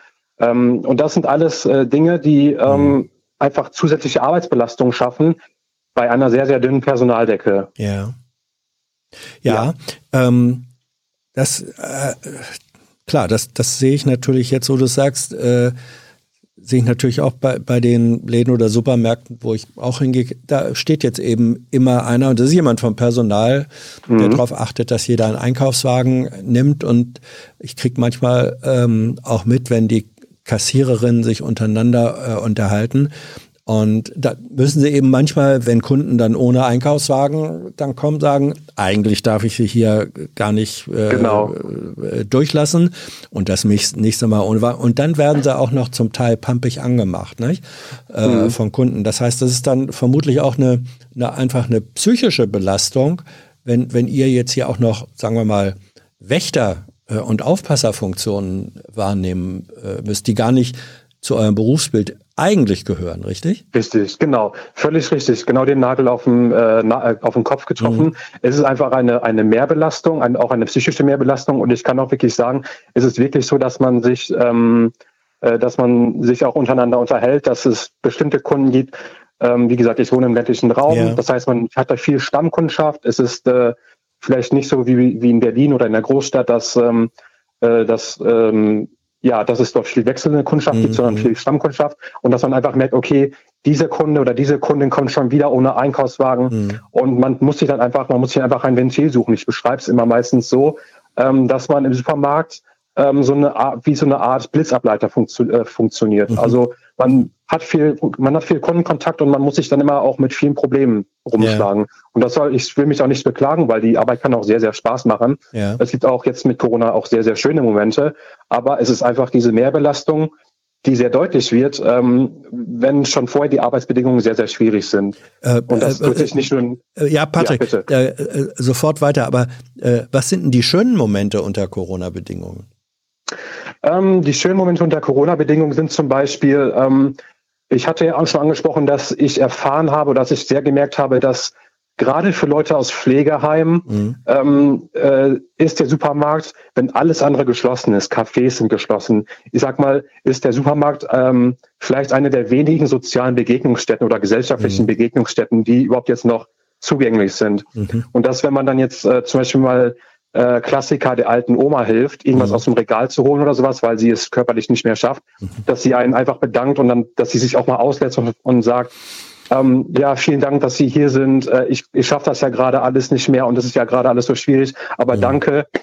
Und äh, das sind dann auch schon sehr schöne Momente, äh, die es dann auch mal im Supermarkt gibt. Ja. Hey Leute, Thilo hier. Unsere naive Arbeit in der Bundespressekonferenz und unsere wöchentlichen Interviews, die sind nur möglich, weil ihr uns finanziell unterstützt. Und damit das so bleibt, bitten wir euch, uns entweder per Banküberweisung oder PayPal zu unterstützen. Weitere Infos findet ihr in der Podcast-Beschreibung. Danke dafür. Also äh, man sagt ja manchmal, äh, Not schweißt zusammen oder so.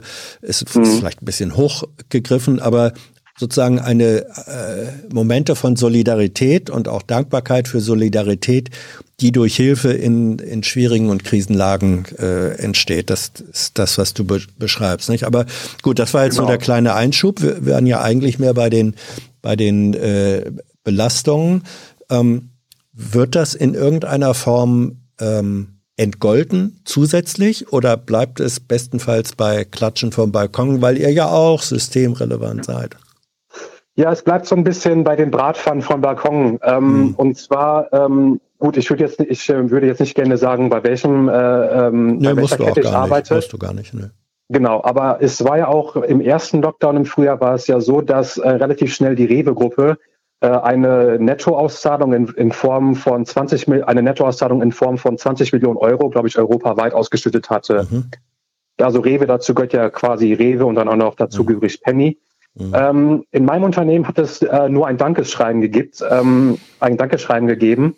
Und ähm, daraufhin hat das Unternehmen, beziehungsweise die Unternehmensführung einfach einen riesigen Shit Shitstorm von der, Bele von der Belegschaft geerntet. Mhm. Aber bis dahin ist auch nichts gefolgt und ähm, ich kann das natürlich auch nicht bestätigen, aber das ist ähm, der Oberhammer. Und zwar ist es so äh, an uns, an die Belegschaft wieder so zurückgekommen, dass wohl einige Mitarbeiter ähm, sich an die Unternehmensführung gewandt haben, ob wir dann auch mal eine, eine monetäre Zuwendung bekommen würden oder ein monetäres Dankeschön. Mhm. Und da soll dann quasi die Unternehmensführung und der Inhaber der, des, äh, des Supermarktes gesagt haben, äh, Zitat, wenn, mir, wenn es mir schlecht gilt, hilft mir ja auch keiner.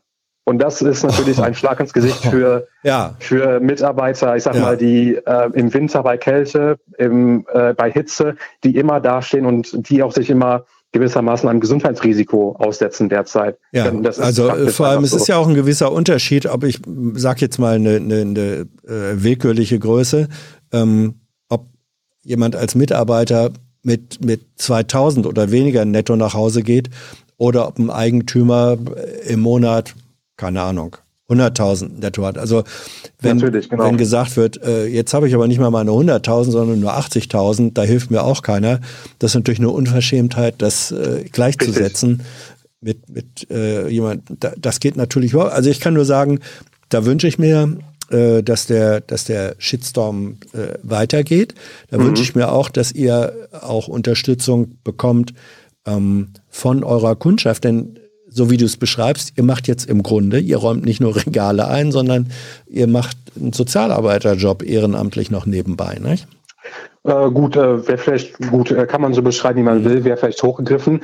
Also es, es ist auf jeden Fall mir, ich persönlich merke auf jeden Fall die Mehrbelastung deutlicher. Ja, ja. Einfach die durch die Arbeit, durch die Arbeitsabläufe, die einfach schwieriger gestaltet werden. Aber es kommt natürlich auch, genauso wie du gesagt hast, auch diese soziale Komponente hinzu. Und mhm. da ist dann so ein Verhalten, ähm, natürlich ein Schlag ins Gesicht. Mhm. Gibt es in irgendeiner Weise, ähm, dann erst noch eine andere Frage, mhm. ähm, wird eigentlich im Moment mehr eingekauft? Macht ihr mehr Umsätze, kann man das so sagen, oder äh, hast du da keinen Überblick? Ja, das, das lässt sich deutlich so sagen, ähm, ohne dass ich irgendwelche Zahlen preisgeben ja, ja. muss. Ähm, ähm, ist es so, dass äh, im vergangenen Jahr 2020 äh, wurde der Jahresumsatz bereits, ähm, also der, der durchschnittliche Jahresumsatz bereits zur Jahreshälfte erreicht. Mhm. Und dieser Trend geht auch so weiter. Also ich kann das auch ganz klar bei uns in der Filiale ablesen. Das ist äh, wirklich so, dass mehr eingekauft wird. Mhm. Auch, auch, man hat es auch in der Weihnachtszeit gemerkt.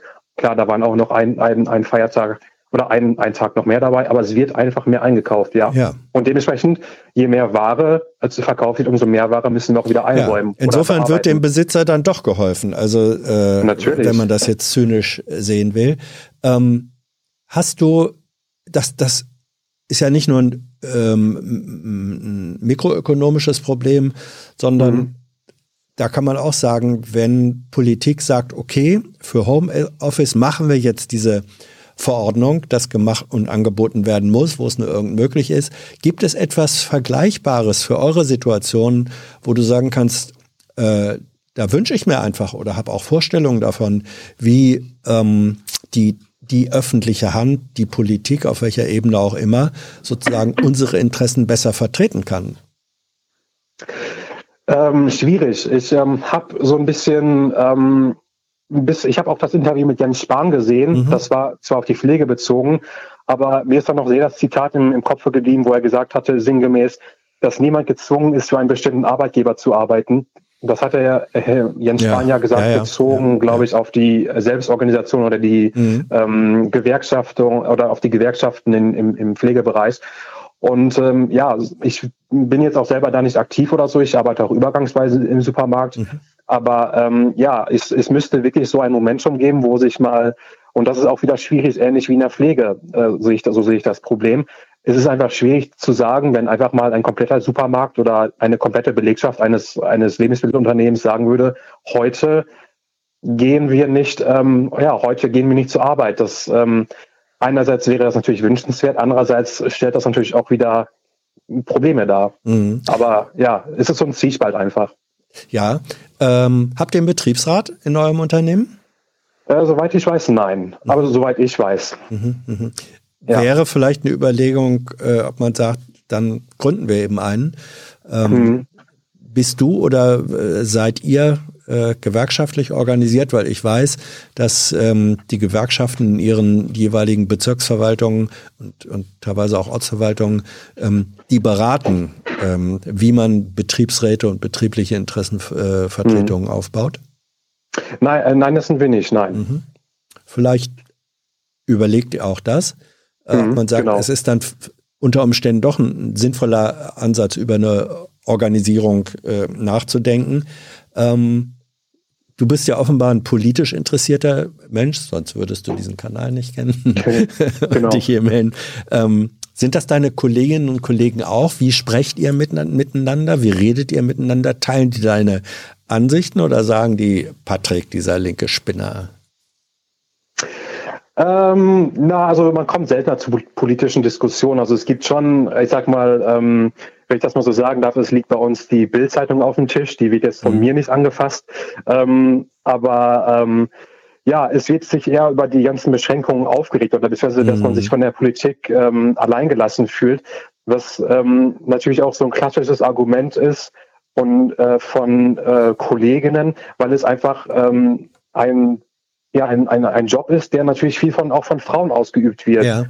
Ne? Also es ist bei uns zum Beispiel so, dass äh, über den Daumen gepeilt ist eine als äh, ein Viertel der, der Belegschaft ist männlich, drei Viertel sind weiblich. Also es ist wirklich auch eine dieser klassischen Berufe, wo ähm, wo zum Beispiel wenig politische Teilhabe ermöglicht wird oder so. Und man, wenn man politisch darüber redet, dann wird sich mehr darüber aufgeregt, über die neuen Beschränkungen und ähm, ähm, ja, eher klassisches Aufregen, als wenn man irgendwie sag mal. Also mehr, mehr, mehr Aufregung und Empörung als Widerstand dagegen. Das in gewisser genau. Weise knüpft das, finde ich, jetzt, weiß nicht, ob du von Anfang an gehört hast, an das an, was Birgit sagte, äh, sozusagen die Problematik ähm, der Mündigkeit und Selbstständigkeit von, von mhm. Menschen für die eigenen Interessen dann auch ähm, eintreten äh, äh, zu können. Werdet ja. ihr eigentlich, ihr habt ja viel ja, so oder so viel mit, mit vielen anderen Menschen aus vielen anderen Haushalten zu tun. Ähm, werdet ihr regelmäßig getestet? Nein, werden wir nicht. Also es ist so, dass ähm, ich wohne ähm, relativ nah beim Tönnies Werk. Mhm. Ähm, das hat ja mediale Aufmerksamkeit erlangt Durchaus, im vergangenen ja. Sommer. Mhm. Und ähm, da war auch mal quasi mein Ort und auch mein Supermarkt von betroffen. Also mhm. nicht, dass es bei uns positive Fälle gab, aber Ähm, da, aber bei uns äh, ist auch die Kundschaft ähm, viel oder sind auch viele rumänische, bulgarische Leih Leiharbeiterinnen mhm. und Leiharbeiter mhm. sind eben auch in diesem Trainingswerk beschäftigt. Und äh, im Zuge dieses Corona-Ausbruches kam es dann ja auch zu einer Pressekonferenz von ähm, Gesundheitsminister oder von NRW-Gesundheitsminister Laumann, ja. die ich relativ aufmerksam verfolgt habe, der gesagt hatte, ähm, dass eben Mitarbeiter von Kindertagesstätten, also von jeglicher systemrelevanter Infrastruktur getestet werden sollte. Beispiel nicht erfolgt. Und auch danach, es wird bei uns nicht regelmäßig getestet. Mhm. Ich hatte mich im Zuge meiner Arbeit bisher nur einmal einmal kostenlos testen lassen. Mhm. Und zwar nach dem Corona-Ausbruch hatte das dann die hiesige Kreisverwaltung hatte das dann ermöglicht, dass sich dann jeder, der wollte, aber nicht mhm. nur Supermarktmitarbeiter, nicht nur Krankenpfleger oder Ärzte, sondern dass sich quasi jeder Otto Normalbürger hat testen lassen dürfen. Und diese, ähm, diese Möglichkeit habe ich dann einmal wahrgenommen. Aber ansonsten gibt es von Unternehmensseite oder auch von der Politik gibt es keine Veranlassung seit gut ähm, einem Jahr Corona, ja. ähm, dass mal irgendwelche Gedanken geäußert werden, dass man dass man ähm, regelmäßig testen, dass man die Belegschaft regelmäßig ja, testen also lassen sollte. Das zum Beispiel finde ich eine, äh, eine Forderung, die ihr sehr schnell und man kann sie sehr gut begründen, ähm, richten müsstet und auch könntet äh, auch an den Arbeitgeber, wie du sagst, der verdient im Moment durchaus mehr als vorher. Der muss eigentlich auch ein eigenes Interesse dran haben an einer gesunden Belegschaft. Eigentlich schon. Und ja. es kostet, es kostet keine Milliarden, wenn man äh, sagt, ähm, einmal in der Woche ähm, wird für jeden, der hier beschäftigt ist, ein, äh, für ihn kostenfreier äh, Antigen-Schnelltest angeboten. Dann hat man, wie gesagt, man hat keine absolute Sicherheit, ähm, aber es ist ein bisschen mehr als gar nichts zu wissen. Und gerade weil genau. ihr so viel äh, Publikumskontakt habt, sage ich jetzt mal, fände ich wenigstens dieses, diese relative Überprüfbarkeit, äh, wird da bei mir was festgestellt, äh, unbedingt nötig. Und ähm, ich würde versuchen, an eurer Stelle das sowohl nochmal direkt im Gespräch mit dem Arbeitgeber und zwar unter Hinweis auf dessen eigenes Interesse zu sagen, äh, du kannst doch kein Interesse dran haben, dass hier Superspreader äh, in der Beleg Belegschaft rumlaufen.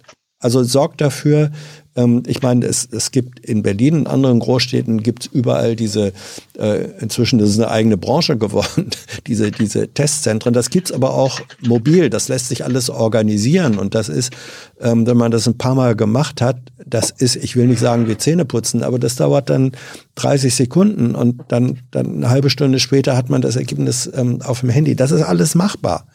Genau, ähm, es ist völlig machbar. Vor allem die Kapazitäten sind vorhanden. Ja. Es ist ja nicht mehr so wie im, wie im Frühjahr. Es ist eigentlich äh, ein klassischer No-Brainer. Und ja. Ähm, ja, ich sehe da einerseits natürlich äh, Versagen vom Unternehmen und andererseits auch Politikversagen. Und das ist genau der Punkt. Es wird quasi die Supermarktbranche oder die Belegschaft oder die Arbeitnehmer in der Supermarktbranche werden derzeit einfach äh, vergessen. Mhm. Also diese Diskussion findet einfach äh, gar nicht mehr statt. Es ist Systemrelevanz wird ähm, dort nur noch sehr, sehr verengt diskutiert. Ja, und da sage ich jetzt aber auch wieder, äh, du hast recht, wenn du sagst, äh, das ist ein Versagen oder eine Unterlassung zumindest des genau. Arbeitgebers und vielleicht auch ein Versagen von Politik, auch auf kommunaler oder, oder äh, Kreis- oder Landesebene, dass die nicht mindestens sagt oder nahelegt, macht ihr das gefälligst. Ähm, aber ein Stück weit, finde ich, gehört auch dazu, dass die die davon betroffen sind oder die, die davon mhm. profitieren wenn ihr, dass ihr da einen Mund aufmacht und sagt, wir wollen das. Wir wollen das. Ich meine, man kann, ähm, das sind so, so alte Sachen, ich weiß gar nicht, ob es äh, hilft oder nicht, aber wenn von, wenn von 20 äh, Kolleginnen und Kollegen, die in so einem Supermarkt arbeiten, wenn da 20 unterschreiben einen Brief an den Arbeitgeber, wir bitten darum, äh, das oder fordern das einmal in der Woche äh, oder so, äh, dieser Test, wenn das 20 unterschreiben und man begründet, warum es im allseitigen Interesse ist, weiß auch nicht, ob dann ein Arbeitgeber, vor allem wenn dann auch noch von oben, von der Politik her eine ähnliche Initiative kommt, ob der immer noch sagt, mir hilft auch keiner. Also man muss da schon ähm, einfach den Druck machen, wenn die Verhältnisse danach verlangen. Ne? Ja, natürlich, genau. Das ist, äh, ähm, denke ich, ein Impuls, ein ja, guter Impuls, den ich noch, mitnehmen werde. Noch, noch zwei Fragen, die, die ja. Thilo mir äh, reingereicht hat. Erstens, ähm, tragen die Mitarbeiter bei euch äh, an der Kasse, Kasse auch immer äh, alle Masken? Also ich beobachte das manchmal, vielleicht Thilo auch, dass dann an der Kasse äh, Kolleginnen und Kollegen sitzen, die tragen die Maske als Kinnbinde. Das ist ja auch nicht Sinn der Sache. Ist das bei euch ja, genau. in irgendeiner Form verpflichtend geregelt und wird eingehalten?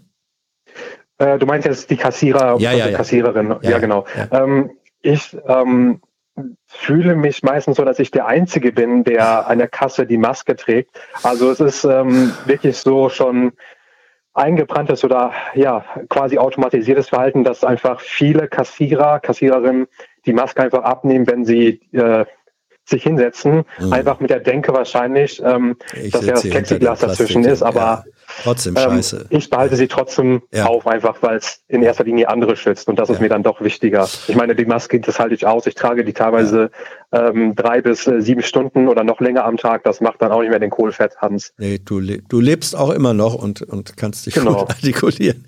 letzte, letzte Frage, something completely different. Ähm, schmeißt euer Supermarkt Essen weg? Ja, das ist ein anderes Thema. Also ich sag mal, äh, ein Supermarkt ist gewissermaßen auch so ein gesellschaftliches Kaleidoskop, kann man mhm. da sagen. Also es ist schon wirklich schockierend, äh, gerade wenn man auch die Klima, äh, die Debatte um den Klimaschutz verfolgt ähm, und die daran anschließenden Themen, sowas wie Lebensmittelverwertung und so, mhm. wie viel Lebensmittel verschwendet werden. Und ähm, ja, es ist wirklich traurig, was Mülltrennung anbelangt, ähm, was Lebensmittelverschwendung anbelangt.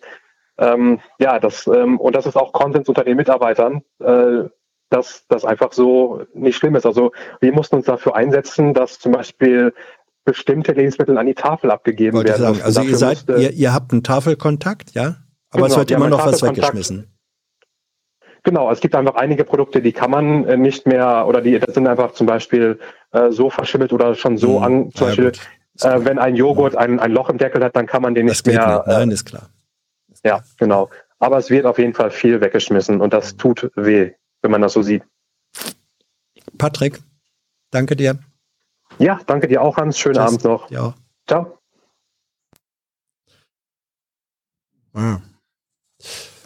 Ja, das mit dem, äh, ich meine, man, man, ich komme nur aus einer Generation, äh, ich kann immer noch kein, kein altes Brot wegschmeißen. Das ist äh, da, da wird auch manchmal drüber äh, gewitzelt. ich esse dann immer, obwohl das frische Brot sozusagen schon da oder fast da ist, dann esse ich immer noch das alte äh, Trockene und dann wird gesagt, ja, ja, jetzt isst du wieder das, das äh, alte Brot so lange, bis das frische Brot auch wieder äh, trocken ist. Aber ähm, na gut, ich will jetzt nicht mit Erinnerungen vom, vom Krieg kommen, aber es gehört zu den Kindheitserinnerungen dazu, dass da äh, Menschen, die tatsächlich nichts zu fressen hatten, mit einem Leierkasten über den Hof zogen und ein Butterbrot haben wollten und nichts anderes. Und wenn, wenn man so eine Erfahrung hat, das irgendwie bleibt sie dann doch äh, hängen und, und bestimmt das Verhalten mit. Aber das ist vielleicht eine Generationssache. So, wer ist denn jetzt in der Leitung? Hallo, hier ist Hans. Hallo Hans, hier ist Julia. Julia. Hallo.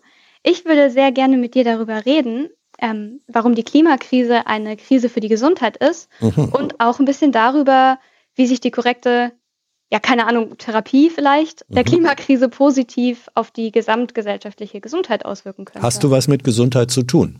Ja, ich bin Medizinstudierende. Aha. Ja. okay. Das bin ich. Genau. Schieß los. Ähm, ich habe erstmal also ein paar Aspekte rausgepickt, um das Thema für dich und die HörerInnen ein bisschen zu umreißen, weil vielleicht ist das jetzt nicht so eingängig, warum die Klimakrise irgendwas mit der Gesundheit zu tun haben sollte. Ähm, zunächst mal ist die Hitze selbst ein Problem, besonders für alte und vorerkrankte Menschen. Ähm, bei euch in Berlin hat das RKI im Hitzesommer 2018 490 Todesfälle sicher als Folge der Hitze ja. werten können. Ein weiterer Punkt wäre, dass sich durch die Klimakrise ein paar Infektionskrankheiten besser und schneller verbreiten, mhm. durch die höheren Temperaturen. Ähm, mhm. Verschmutztes und knappes Trinkwasser verschärft die Gefahr von Cholera-Ausbrüchen weltweit. Und bei uns hier in Deutschland tauchen in den letzten Jahren vereinzelt, aber immer öfter Mückenarten auf, die Krankheiten übertragen können, wie die Malaria. Mhm. Ähm, das heißt, wenn sich das Klima wandelt, könnten einige dieser Krankheiten, die wir jetzt noch so als Reisekrankheit mhm. sehen, auch bei uns üblich werden. Und ja, zynisch, also das ist ja praktisch, da wir jetzt nicht mehr reisen dürfen, kommen dann eben ja. diese schönen Reisekrankheiten zu uns. Nicht? ja, das ist sehr zynisch, aber nicht ja. falsch. okay, ja, weiter. Ich wollte ja. dich nicht unterbrechen. Nee, alles gut. Äh, wie gesagt, das waren jetzt ein paar Aspekte. Mhm. Man könnte jetzt noch über Verletzungen bei Naturkatastrophen reden, über die Schädigung für das Herz-Kreislauf-System und die Lunge durch Feinstaub, Mangelernährung durch Nahrungsmittelknappheit und auch psychische Folgen der Klimakrise. Aber ich finde, das war jetzt erstmal genug Negatives, Deprimierendes mhm. und Zynisches. Ähm, wir können auch gerne darüber reden, was man positiv durch Klimaschutz allein im Gesundheitssektor Bitte. für Chancen haben könnte. Ja. Ähm, genau. Äh, soll ich einfach gleich weiterreden? Oder? Ja, absolut. ich will hier nicht so einen Monolog halten. Irgendwie. Ach, doch, mach ja. mal. Fang mal. Red mal weiter. Wenn ich unterbrechen will, mache ich das schon. Sehr also je, jetzt die Dann positiven Seiten. Die positiven Seiten. Mhm. Ähm, man, es ist ziemlich schwierig, das Klima zu schützen und nicht gleichzeitig was für die Gesundheit zu tun. Also logischerweise, wenn man Feinstaub reduziert, reduziert man die Krankheiten, die das verschärfen kann, also Asthma zum Beispiel. Mhm. Und ähm, wenn man äh, politisch dafür sorgt, dass äh, man sich leichter zum Beispiel mit dem Fahrrad von A nach B bewegen kann und wenn Menschen das mehr tun, senken sie ihr Risiko für Herzinfarkte mhm. und eine pflanzenbasierte Ernährung, also hauptsächlich vegetarisch oder vegan, senkt mhm. ähm, nicht nur den Flächenverbrauch und Treibhausgasemissionen, sondern mhm. man kann dadurch ja auch sein Risiko für Herzinfarkte, Bluthochdruck, Diabetes und so senken. Mhm. Genau. Und ich bin eben bei Health for Future aktiv. Mhm. Das ist äh, eine Gruppe von AktivistInnen, die sich dafür einsetzen, diese Dinge bekannter zu machen und auch im äh, im Gesundheitswesen selbst ein bisschen eine Transformation anzustoßen. Mhm.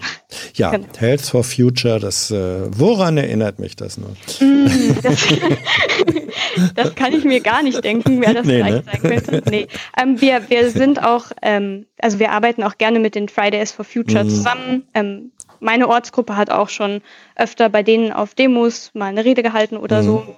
Ähm, aber wir sind vor allen Dingen VertreterInnen aus dem Gesundheitssektor und ich muss sagen, das ist auch was, was ich als wahnsinnig bereichernd empfinde. Also ich bin zwar Medizinstudierende, aber wir müssen ja auch ähm, Praktikum im Pflegebereich machen und so. Und ich habe das noch nie so erlebt wie bei Health for Future, dass man einfach ohne Hierarchien zusammenarbeiten kann. Also mhm. da sind ähm, erfahrene Ärztinnen teilweise schon in Rente und Pflegerinnen, Physiotherapeutinnen ähm, und Schülerinnen alle zusammen und jede Stimme ist gleich viel wert mhm. und man setzt sich für das für das Thema ein und das finde ich super schön. Mhm. Also. Ähm, ich, äh, mir fällt auf, du, du kannst das Sternchen, das Gender-Sternchen, äh, das so ganz einfach mitsprechen. Es gibt äh, Menschen, wirst du auch, die sagen dann manchmal, das hört sich doch an, als ob da ein Stotterer oder so wäre. Äh, für dich ist das äh, normal und gar kein Problem und, und geht ganz easy so, ne? Richtig? Das geht ganz easy. Ja. Vielleicht liegt das mhm. auch daran, dass ich Tilo so viel schon zugehört habe ah, das wird ja. sein. Ähm, Julia, äh, wie hat sich diese Diskussion, also dieser Zusammenhang zwischen, äh, zwischen Klima und Gesundheit, hat der sich äh, unter Corona-Bedingungen äh, so im vergangenen Jahr eigentlich äh, als, als Thema äh, verändert, verschärft? Hat das eine, eine zusätzliche Dimension gekriegt oder ist das überlagert worden? Mm, teils, teils würde ich sagen. Also mhm. für mich persönlich war das halt vorher schon ein Thema, weil ich mir gedacht habe, in dem Bereich bin ich die ganze Zeit unterwegs, dann möchte ich mich da auch engagieren. Ähm, ich würde sagen, die Corona-Krise hat auf der einen Seite die Vulnerabilität und die Bedeutung des Gesundheitswesens gut gezeigt. Mhm. Auf der anderen Seite habe ich ja natürlich auch so ein bisschen erlebt, wie alle Themen, ähm, also wie Corona einfach das dominierende Thema ja, ist. Eben. Und im letzten Jahr war das dominierende Thema die Klimakrise. Und ähm, das heißt, ich sehe das so gemischt. Ich kann auf jeden Fall sagen, dass der Aktivismus irgendwie durch die Klimakrise stärker geworden ist. Er ist nur sehr online und ich glaube, deswegen bekommt man ihn nicht so mit. Und mhm. das ist auch als Aktivist vielleicht ein bisschen frustrierend, weil es irgendwie nicht so viele, also es macht nicht so viele Glücksgefühle, ähm, viele Zoom-Konferenzen zu haben und sich Strategien zu überlegen, ähm, versus man sieht, dass man zu Zehntausenden auf der Straße unterwegs ist. Das ist ein anderes Gefühl. Ja. Das Gefühl teilst du mit äh, Bühnenmusikern, die sagen, es ist ja schön, wenn man Konzerte online geben kann, aber ist dann doch was anderes, wenn du äh, ja. ein physisch anwesendes Publikum hast und so. Nicht? Das stimmt, ähm, aber wie die Musiker ja. können wir uns jetzt halt vorbereiten. Die ja. schreiben jetzt halt Musik und wir schreiben jetzt Papiere. Ja. ähm, ist das äh, diese Thematik, dieser Schwerpunkt, äh, Zusammenhang zwischen Klima und Gesundheit, ähm, ist der in irgendeiner Weise integriert, Teil deiner Ausbildung, deines Medizinstudiums oder ist das das, was du in dir so präsent ist, allein deswegen, weil du als Privatperson dich sowieso dafür interessierst? Ähm, da sprichst du einen guten Punkt an, weil leider ist es tatsächlich eher wegen mir als Privatperson. Also mhm. ähm, das ist auch eine Sache, die wir halt in die Ausbildung sowohl von Studierenden als auch von ähm, Auszubildenden mehr integrieren wollen und in die Fortbildung von Ärztinnen, weil mhm. ähm, es ist überhaupt kein Thema, ehrlich gesagt. Und man kann natürlich auch sagen, Medizinstudium ist jetzt nicht gerade unüberladen, aber mhm. trotzdem wäre das sehr, sehr wichtig und wir ähm, sind da mit dabei, Sachen zu organisieren. Im Moment gibt es vor allen Dingen viele freiwillige Angebote. Also falls, falls später, falls die, wenn die Hans-Jessen-Show vorbei ist und Leute noch Lust auf YouTube haben, dann kann man mal zur Planetary Health Academy gucken. Da mhm. sind ähm, ExpertInnen, die sich viel besser und detaillierter mit den Themen auskennen als ich, die zu allen Zum möglichen Sachen. Mitschreiben Planetary Health Academy findet Ganz man auf genau. YouTube. Genau, ja. ähm, von der Klug organisiert ja. und auch von Health for Future ein bisschen unterstützt. Ähm, da sind auch bekannte Gesichter wie Eckhard von Hirschhausen und so, aber auch äh, vielleicht unbekannte Gesichter, das ist sehr interessant. Und, aber wir wollen auch dafür sorgen, dass das mehr in, in ähm, Prüfungen aufgenommen wird, und auch einfach in den Alltag des ärztlichen und des pflegerischen Handelns. Mhm. Ist, ist Hirschhausen äh, da eigentlich hilfreich? Also es gibt ja welche, die sagen, das ist doch kein Mediziner mehr, auch wenn er das mal war, das ist so ein reiner äh, Entertainer-Comedian. Oder, oder macht der äh, aus deiner Sicht als na, eine kritische angehende Medizinerin, äh, macht der gute Arbeit?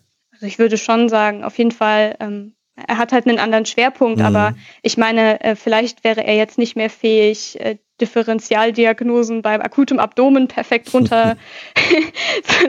Aber ich glaube, er wäre, also er kann sehr gut kommunizieren und er, mhm. also er macht eine gute Arbeit. Okay, das gut, das war nur weil, weil der Name mir gerade auf, ähm, auffiel. Ähm, wenn du sagst, äh, es findet, es ist eigentlich kein Bestandteil des jetzigen äh, Medizinstudiums, ähm, in welcher Weise seid ihr engagiert, um das da zu thematisieren, um das da reinzubringen? Gibt es die Möglichkeiten überhaupt? Gibt es sowas wie Studienreformkommissionen, an denen ihr mitarbeitet oder äh, gar nichts davon?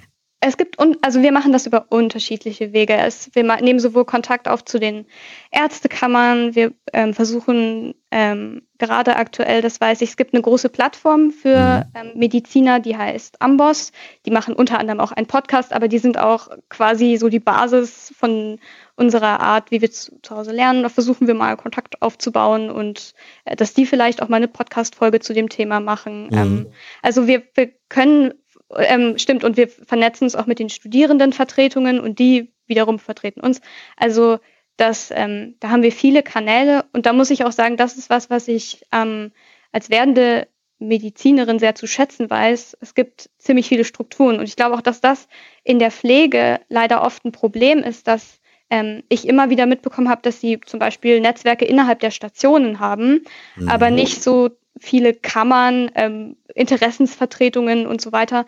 Und wenn solche Netzwerke schon mal da sind, dann kann man die halt auch für ganz viele Dinge nutzen und Kontakte knüpfen und so weiter. Ist das eigentlich eine Mehrklassengesellschaft, wenn man so will?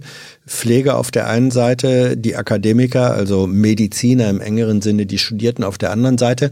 Ähm, oder, oder gibt es da zunehmend so etwas wie das Gefühl, ähm, wir arbeiten eigentlich, wir sind Kollegen im gleichen System, nur an unterschiedlichen, in unterschiedlichen Funktionen.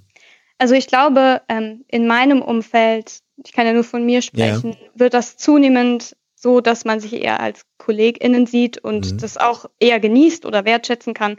Wobei ich auch schon persönlich, also ich hatte sehr viele, sehr nette Kontakte mit PflegerInnen und die haben mir auch viel beigebracht. Ich hatte auch schon nicht so erfreuliche Kontakte, wo ich so das Gefühl hatte, oh, die wurden, sind wahrscheinlich frustriert, weil sie von mhm. ÄrztInnen schon mal blöd behandelt wurden und jetzt müssen sie es an mir auslassen. Mhm. Ähm, also ich glaube aber, dass äh, dass sich das auf jeden Fall wandelt. Es ist aber im Alltag in der Klinik noch wahnsinnig da.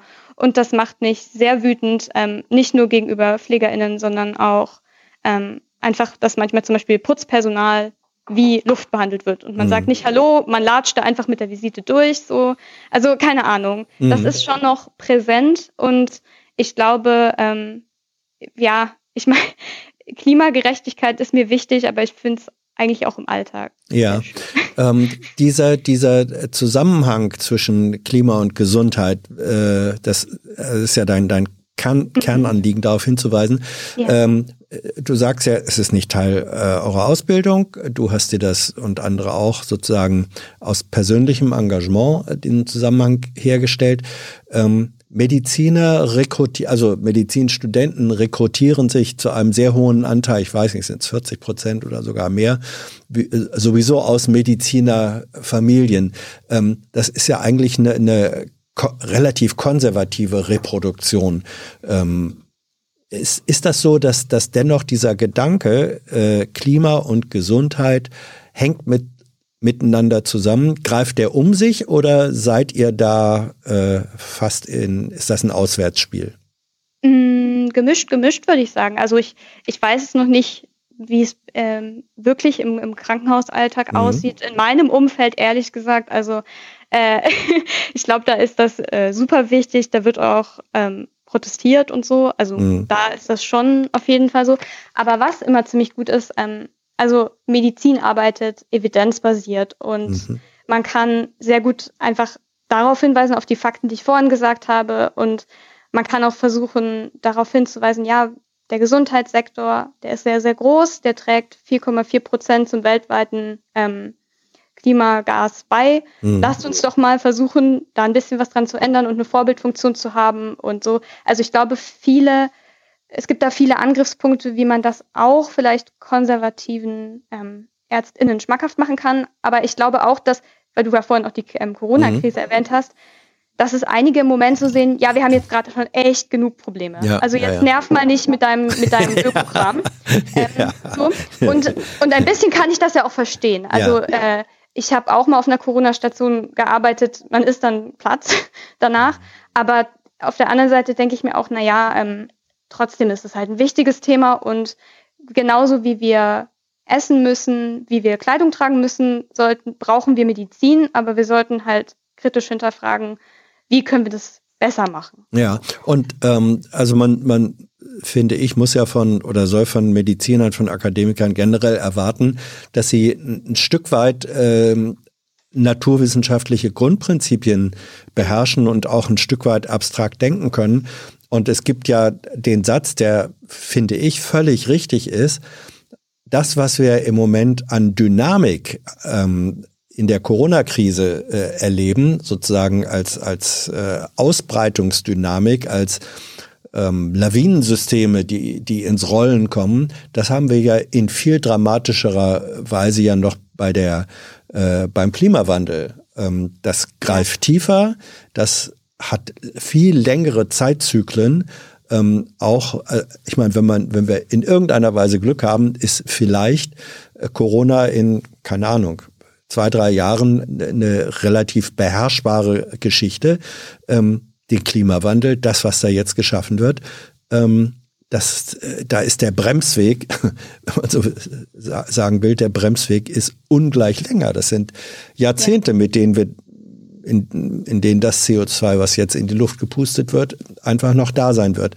Ähm, das das ja. müsste doch eigentlich Menschen, die wie gesagt als Akademiker über diese äh, Abstraktionsfähigkeit und theoretische Ausbildung verfügen, einsichtig sein. Ist es, ist es auch, aber ich glaube, ähm, was, was immer mehr kommt, aber was vielen Ärztinnen und anderen Angehörigen der Gesundheitsberufe, glaube ich, noch schwerfällt, ist das mhm. Gleiche, was vielen Laien schwerfällt, nämlich Prävention, Prävention statt Therapie. Mhm. Also ich, ähm, ich finde, der, der, also wir, wir lernen ja auch über Prävention im Studium, aber es ist ja so, dass der Fokus schon sehr darauf ist, wie repariere ich einen Körper, der kaputt ist und nicht, wie kann ich dafür sorgen, dass es dem Körper und dem Menschen da drin im Vorfeld gut geht, sodass er mich eigentlich als Arzt im Idealfall gar nicht braucht. So. Mhm. Ähm, ja, there is no glory in prevention. nee, da ist, das ist so. Ja. Und das Gleiche ist, ist ja beim Klimawandel das Problem. Und ähm, ich glaube, dass auch oft gerade Menschen im Gesundheitssektor zu Recht das mhm. Gefühl haben, ich tue mit meinem Beruf hier etwas Wichtiges, etwas Gutes. Mhm. Jetzt habe ich Feierabend. So. Und das, ähm, das kann ich, das kann ich selber ja auch ähm, mit sehr gut nachvollziehen, aber ja, ist halt gerade nicht so wirklich Feierabend. Nee, ähm, Dagegen ist jetzt mit unserem Gespräch Feierabend. Julia, kann ich, kann ich ja. nur noch eine Sache ja. sagen, weil ich Ach. fand, dass du hattest ja. neulich mal einen Auszubildenden, der Veranstaltungstechniker werden wollte, ich glaube Christian, und der hat ja auch so ein bisschen gehadert, weil er meinte, hm, in meinem Umfeld werden sehr viele Dieselaggregate auf Festivals mhm. benutzt und durch die Gegend geschippert. Und bei, da hatte ich so stark, ich glaube, vielleicht war das auch ein bisschen das Gespräch, durch das ich auf die Idee gekommen bin, bei dir anzurufen, mhm. ähm, weil ich da so stark das Bedürfnis hatte zu sagen, doch, also man kann in seinem Beruf, wenn man das möchte und das ähm, sich dafür entscheidet, kann man sich gut für Klimaschutz einsetzen und gerade, also ich glaube, es gibt noch nicht VeranstaltungstechnikerInnen for Future, aber mhm. ich würde da auf jeden Fall, ich würde das supporten. Ja. Und ähm, ich hoffe einfach, dass immer mehr Menschen sich dazu entschließen, sich zu engagieren. Und ich würde mich auch freuen, wenn ähm, ein paar von unseren Ortsgruppen vielleicht noch Unterstützung finden können. Na gut, dann, dann stelle ich dir, wenn wir sozusagen jetzt schon doch noch neue Fässer aufmachen, äh, dann, dann stelle ich dir jetzt nochmal die Grundsatzfrage. Ähm, äh, wie stehst du denn eigentlich zum im Wesentlichen doch immer noch profitorientierten Gesundheitssystem, das wir haben? ja, also da könnte man auf jeden Fall jetzt nochmal so viel reden, wie wir schon drüber geredet mhm. haben. Das ist sehr kompliziert. Es ist auf jeden Fall Verbesserungsbedarf da und ich habe auch. In welche Richtung? Ähm, in, in eine Richtung, dass. Ähm, also ich finde Fallpauschalen schwierig. Ich glaube, da wurde ja schon öfter mhm. in, in der Sendung jetzt drüber geredet. Ähm, aber ich habe auch, muss ich ehrlicherweise sagen, noch nicht eine Lösung gefunden, wie schafft man es, Menschen gerecht zu bezahlen? Wie, wie, zum Beispiel, wir hatten das ja gerade mit der Prävention. Mhm. Ähm, wie kann man das denn abrechnen?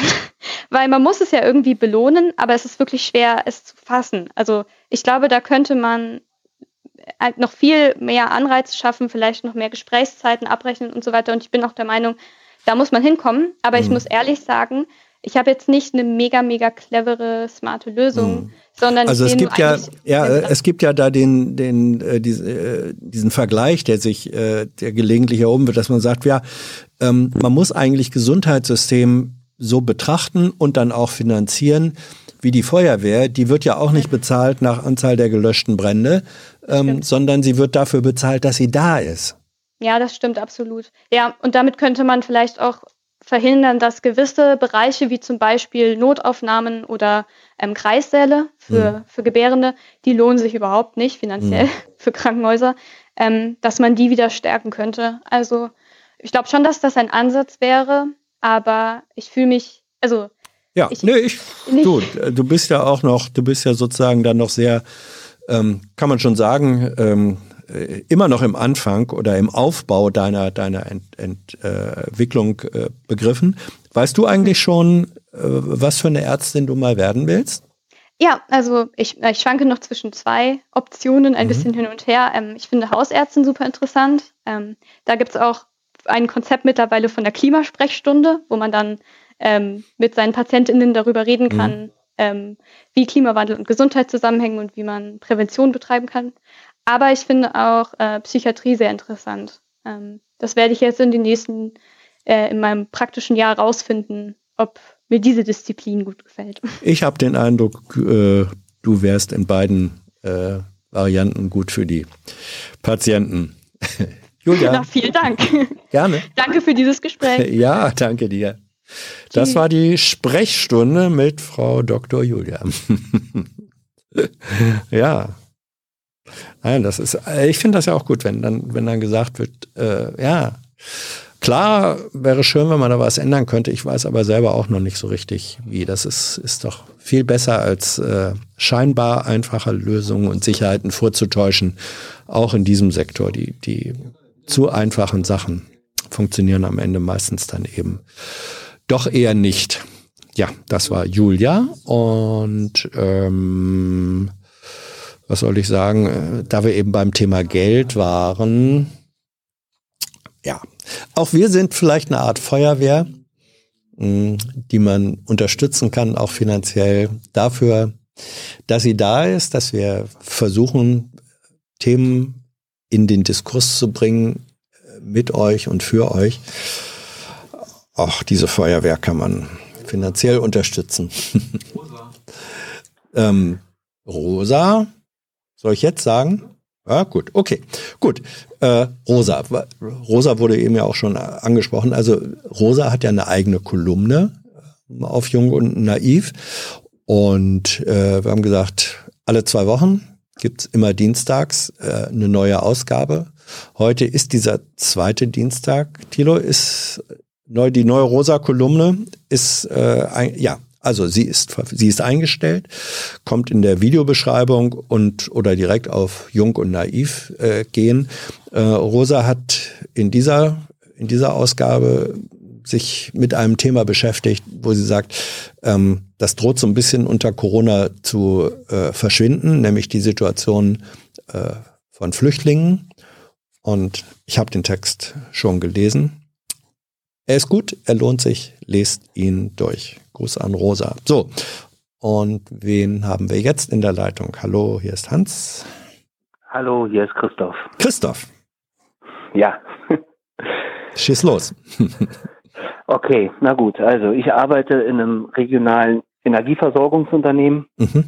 und äh, bin also an der Front ähm, in einem Unternehmen, das eben die Energiewende umsetzen soll. Mhm. Ja.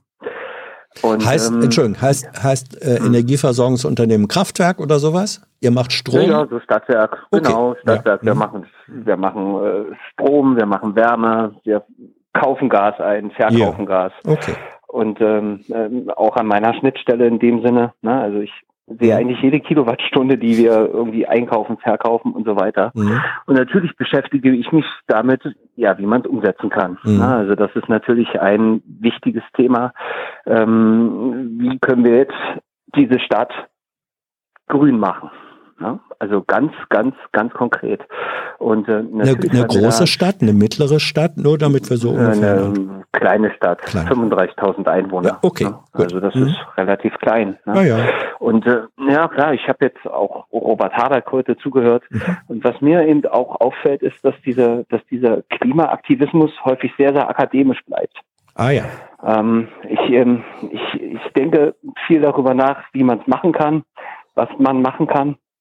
Und mehr, ich habe da auch mehrere Ideen. Am Ende werden von fünf vielleicht eine umgesetzt. Das wäre auch schon schön. Wir wollen jetzt erstmal alle fünf hören.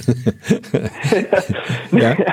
Naja, naja, gut, okay. Also das ist dann ganz konkret, dass man sagt, eine Wärmepumpe an einem Fluss oder eine Biovergärungsanlage, dass man endlich die Tonne einführt ähm, oder ein Abwärmeprojekt in einem Gewerbegebiet. Mhm. Ähm, das alles löst sich dann eben in tausend Einzelprobleme auf. Aber wenn ich mir dann überlege, wie man es klimaneutral machen will, also ganz konkret klimaneutral machen will, dann denke ich mir, wer soll das alles bauen? Wir mhm. brauchen eine Art von Generalmobilmachung im Grunde genommen. Ne? Wir müssen ein Volk von Klimaschützern werden. Mhm. Ja, und das knüpft vielleicht an das an, was, was Birgit am Anfang gesagt ja. hat, und zwar mündige Klimaschützer werden.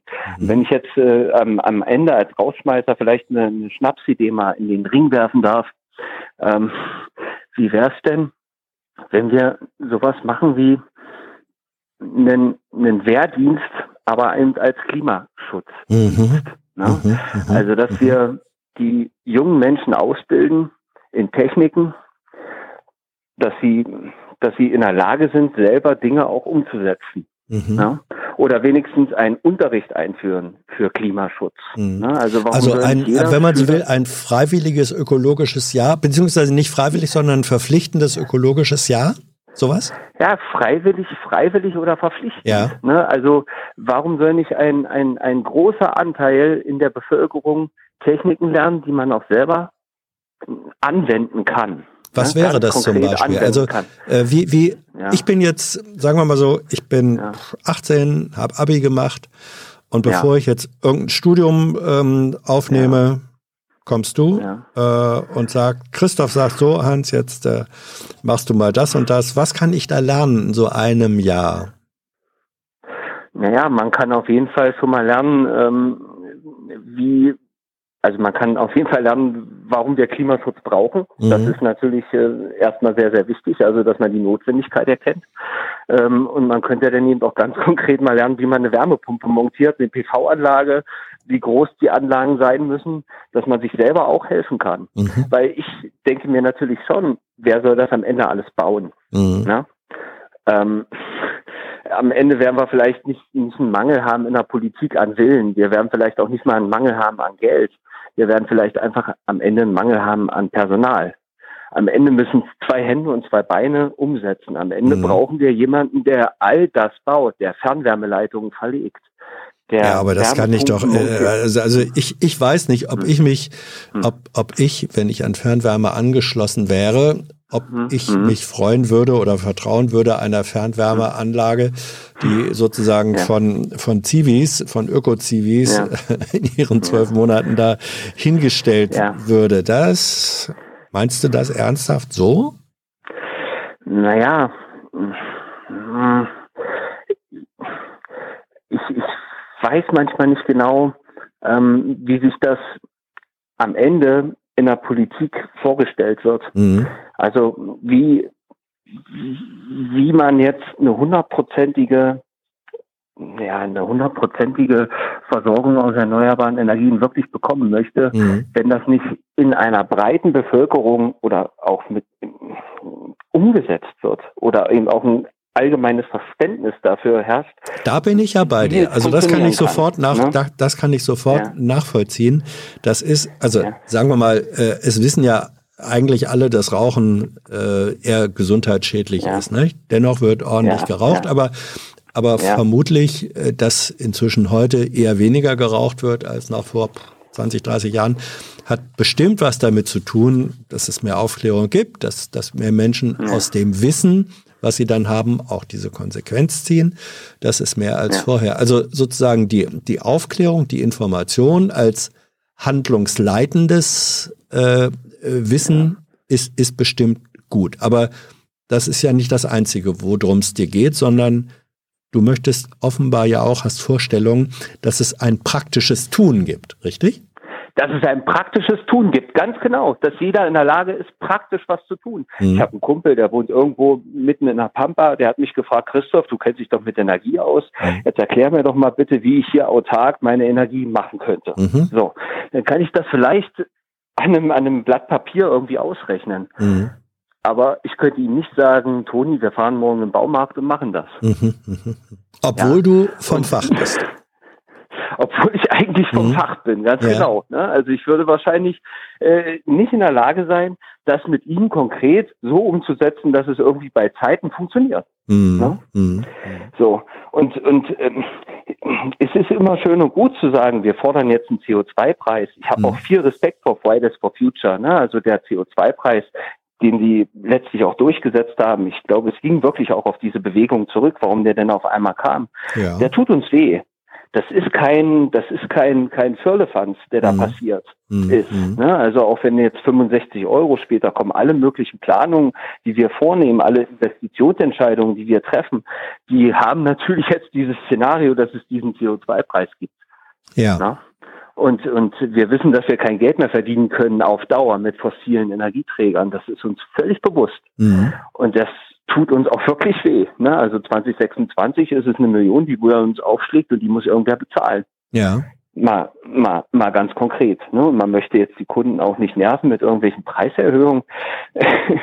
ja, aber ähm, muss sich was ausdenken. Also, ne? also mhm. äh, das ist ja sozusagen eine der ja, bitteren Erfahrungen, ähm, ja. dass, dass Menschen in ihren Entscheidungen sich schon mhm. auch danach richten, ähm, dass sie das teurere oder dass sie, dass sie, dass sie auf gestiegene Preise einfach reagieren. Ja, dass man es teuer machen ja. muss. Da Mitmenschen sagen, ja gut, dann eben doch nicht. Ja, ja, ja, ja. Ich, ich finde das auch sehr, sehr sinnvoll, diesen CO2-Preis. Mhm. Also der wird auf jeden Fall dabei helfen, das zu tun. Es ist jetzt auch ein Kohlekraftwerk zum Beispiel 2015 in Betrieb gegangen. Mhm. 2020 wurde es wieder abgeschaltet, weil sich nicht mehr gerechnet hat. Mhm. Also das ist ein Ergebnis dieses CO2-Preises. Das wird auch in der Branche diskutiert. Mhm. Und es wird auch wie wird, denn, wie wird denn das, äh, diskutiert in der Branche? Also jetzt kann ich mir nämlich vorstellen, ich kenne ja auch ja. so ein paar Ingenieure ja. und der und der der klassische Ingenieur, der wird dann vielleicht sagen, was für ein Wahnsinn, das ist moderne, funktionsfähige Technik und dann soll das nach fünf Jahren stillgelegt werden? Die Position gibt's doch. Und, und? Es wurde, es wurde als Bankrotterklärung erklärt. Ja. Also als Bankrotterklärung gesehen. Ja. Und was hältst du dem entgegen, da du ja offenbar anderer Meinung bist? Ich bin, ich bin nicht anderer Meinung. Nee. Ich, ähm, ah. ich, ich, ich sage, dass es, dass es gut ist, dass, dass es abgeschaltet wurde. Ja. Natürlich, ne, es ist absolut notwendig.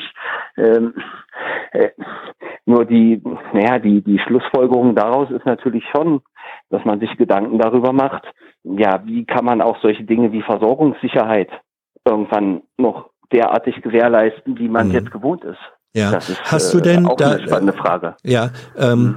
was, äh, was für eine Ausbildung hast du, wenn ich fragen darf? Äh, Wirtschaftsingenieur Elektrotechnik. Ja, okay, ja. gut. Ähm, ja. Äh, also studiert vom Fach, ne, wollte ich nur wissen. Ähm, es gibt ja, ja diese, äh, wenn man das in, in Foren und so weiter verfolgt, äh, die Diskussion, ähm, die immer noch sagt, hört auf äh, mit den erneuerbaren Energien, schafft ihr niemals die Versorgungssicherheit, ähm, äh, die wir brauchen, die wir mit den fossilen oder gibt ja auch die Atomfraktion ähm, noch mhm. und und die Grundlast, äh, die schaffen wir eben nicht mit diesen äh, volatilen Energien. Was ist denn da dein mhm. dein dein fachlicher Standpunkt? Naja, also entweder werden wir Kompromisse eingehen müssen. Welcher ja, Art? Also, naja, also dass man eben sagt, okay, diese Wetterlage, die wir jetzt hatten, mhm. vom Dezember bis jetzt, die war für erneuerbare Energien, glaube ich, schwierig oder würde jetzt mit 100 mhm. Prozent mhm. erneuerbaren Energien sehr, sehr schwierig sein. Also mhm. kalt und windarm. Mhm. Das ist äh, brutal. Ja, also mhm. Dunkelflaute. Ja, äh, ja, Dunkelflaute, mhm. tatsächlich Dunkelflaute. Ne? Also sehr teuer von der Wetterlage her ja. auch. Ne? Ja. So. Ähm, und äh, in, in, in diesen Zeiten muss man sagen, okay, also entweder machen wir es jetzt doch teilweise fossil und kompensieren irgendwo. Mhm. Kann sein. Ja? Äh, oder wir machen sowas wie Energielockdowns wegen mir. Mhm. Also, dass wir eben sagen, in diesen Zeiten kann eben die besonders energieintensive Industrie vielleicht leider nicht laufen. Mhm. Ja. Ähm, da würden dir jetzt, äh, sagen wir mal, Vertreter äh, des, des äh, die, die stärker die Erneuerbaren pushen, vermutlich mhm. zweierlei entgegenhalten. Würden sagen, zum einen äh, stärkere auch europaweite Verbundnetze auf erneuerbarer Basis, mhm. weil es ist nicht überall windarm. Irgendwo weht der Wind mhm. immer und wenn wir da stärkere äh, oder weiter verbreitete Netze haben, können Schwankungen im Netz ausgeglichen werden. Und zum Zweiten würde vermutlich auch gesagt werden, ähm, der entscheidende Schlüssel wird die Speicherfähigkeit von ja. ähm, umgewandelter, äh, volatiler erneuerbarer Energie in beständige, also zum Beispiel Methanisierung oder klassische Speichertechnologien. Äh, wie realistisch ähm, siehst du oder für wie realistisch hältst du diesen Ansatz? Naja, also wenn ich das jetzt mal so, man kann sich das im Agorameter mal angucken, mhm. ne, also für jeden, den es interessiert. Es gleitet jetzt auch leider ein bisschen ins Technische ab. Ich weiß nicht, Nö, ob es so gewünscht ist. Wieso leider? Ist Na? doch nicht schlecht. ja, okay, gut. Ne? Ja. Also jetzt mal so rund um den 8., 1., 9., 1. Mhm. Ne? Äh, da hatten wir, ich glaube, 2 GW Wind, ne? Mhm. also Gigawatt, Gigawatt ja. Wind. Ja. Ne? So. Und wir hatten aber eine Abnahme von, ich glaube, 68 oder 70 GW. Mhm. Ne? So. Ähm, das zeigt ja schon irgendwo, wie, wie, wie, wie, naja, also wie wenig erneuerbare Energien bei der Abnahme da waren und wie sehr wir in dem Teil auf eine Energiequelle angewiesen waren, die mal schlappe 65 GW zur Verfügung stellen musste. Mhm. Ne? Und das eben auch an mehreren Tagen in diesen mhm. Wochen. Am 8.1. gab es auch äh, fast einen Blackout. Ja. Ausgehend von, von, von, von Südosteuropa. Ähm, so ein Ereignis, also ein Blackout oder ein Brownout, der wäre natürlich ziemlich fatal. Mhm. Ja, also für diese gesamte Klimaschutzbewegung. Ja, ist klar. Also das ist, das ist dann eben, ich lese gerade noch ein anderes interessantes Buch, Der schwarze Schwan, mhm. Nassim Nicholas Taleb. Also Ereignisse, die nicht unbedingt erwartet sind, mhm. die aber passieren können, immer in den Bereichen, wo man etwas weiß oder wo man etwas glaubt zu wissen, genau in dieser Spalte. Und wir werden unser Energiesystem auf äh, Prognosen basiert fahren. Ne? Ja. Also wir haben eine Windprognose. Ne? Und wenn die Prognose eben mal wirklich schief liegt, dann sehen wir vielleicht einen schwarzen Schwan. Ja. Und das Licht geht aus. Ja. Ne? Ähm, müssen wir das, müssen wir lernen, sowas in Kauf zu nehmen? Ähm, naja, wir müssten auf jeden Fall lernen, äh, mehr mit der Natur zu leben. Also die, die, die Geschichte sagte uns irgendwann, oder in der Bibel stand es, glaube ich, auch mal drin, ne? Mhm. der Mensch soll sich der Natur untertan machen. Ne? Mhm. Und wir müssten jetzt vielleicht wieder ein bisschen zurückkommen und denen sagen, na gut, wenn kein Wind weht, dann. Müssen wir vielleicht das und das mal ausmachen. Ist, sind da also eigentlich äh, sind da eigentlich Smart Technologies und Steuerungssysteme, die die gibt's ja vor allem im Bereich auch der mhm. der privaten Haushalte. Ist das eine relevante mhm. Größe? auch, äh, also sowohl von der Technologie her mhm. als auch vom mhm. Verhalten her, dass man sagt, ja, mhm. dann äh, wird die Wäsche eben dann gewaschen, ähm, nicht wenn es mir gerade einfällt, sondern wenn die Energieversorgung günstig ist. Gehört das zu den Verhaltensänderungen dazu, die wir lernen müssen, vielleicht auch als ein Absolut. Teil praktisches Tun? Ja, also das ist letztlich auch eine, eine Vision. Ich hatte auch mal mit einem Mitarbeiter von Agora mal so ein bisschen ne, gechattet. Ähm, von der was? Mitarbeiter von der was? Agora. Ach, ach von Agora, der Agora Energiewende, ja, ja. Ja, das ja, ist so eine, ja. so eine Denkfabrik, ja, ja. die sich damit beschäftigt. Hm. Und ähm, die sagt dem, okay, ähm, die Industrien müssen auch volatiler abnehmen. Hm.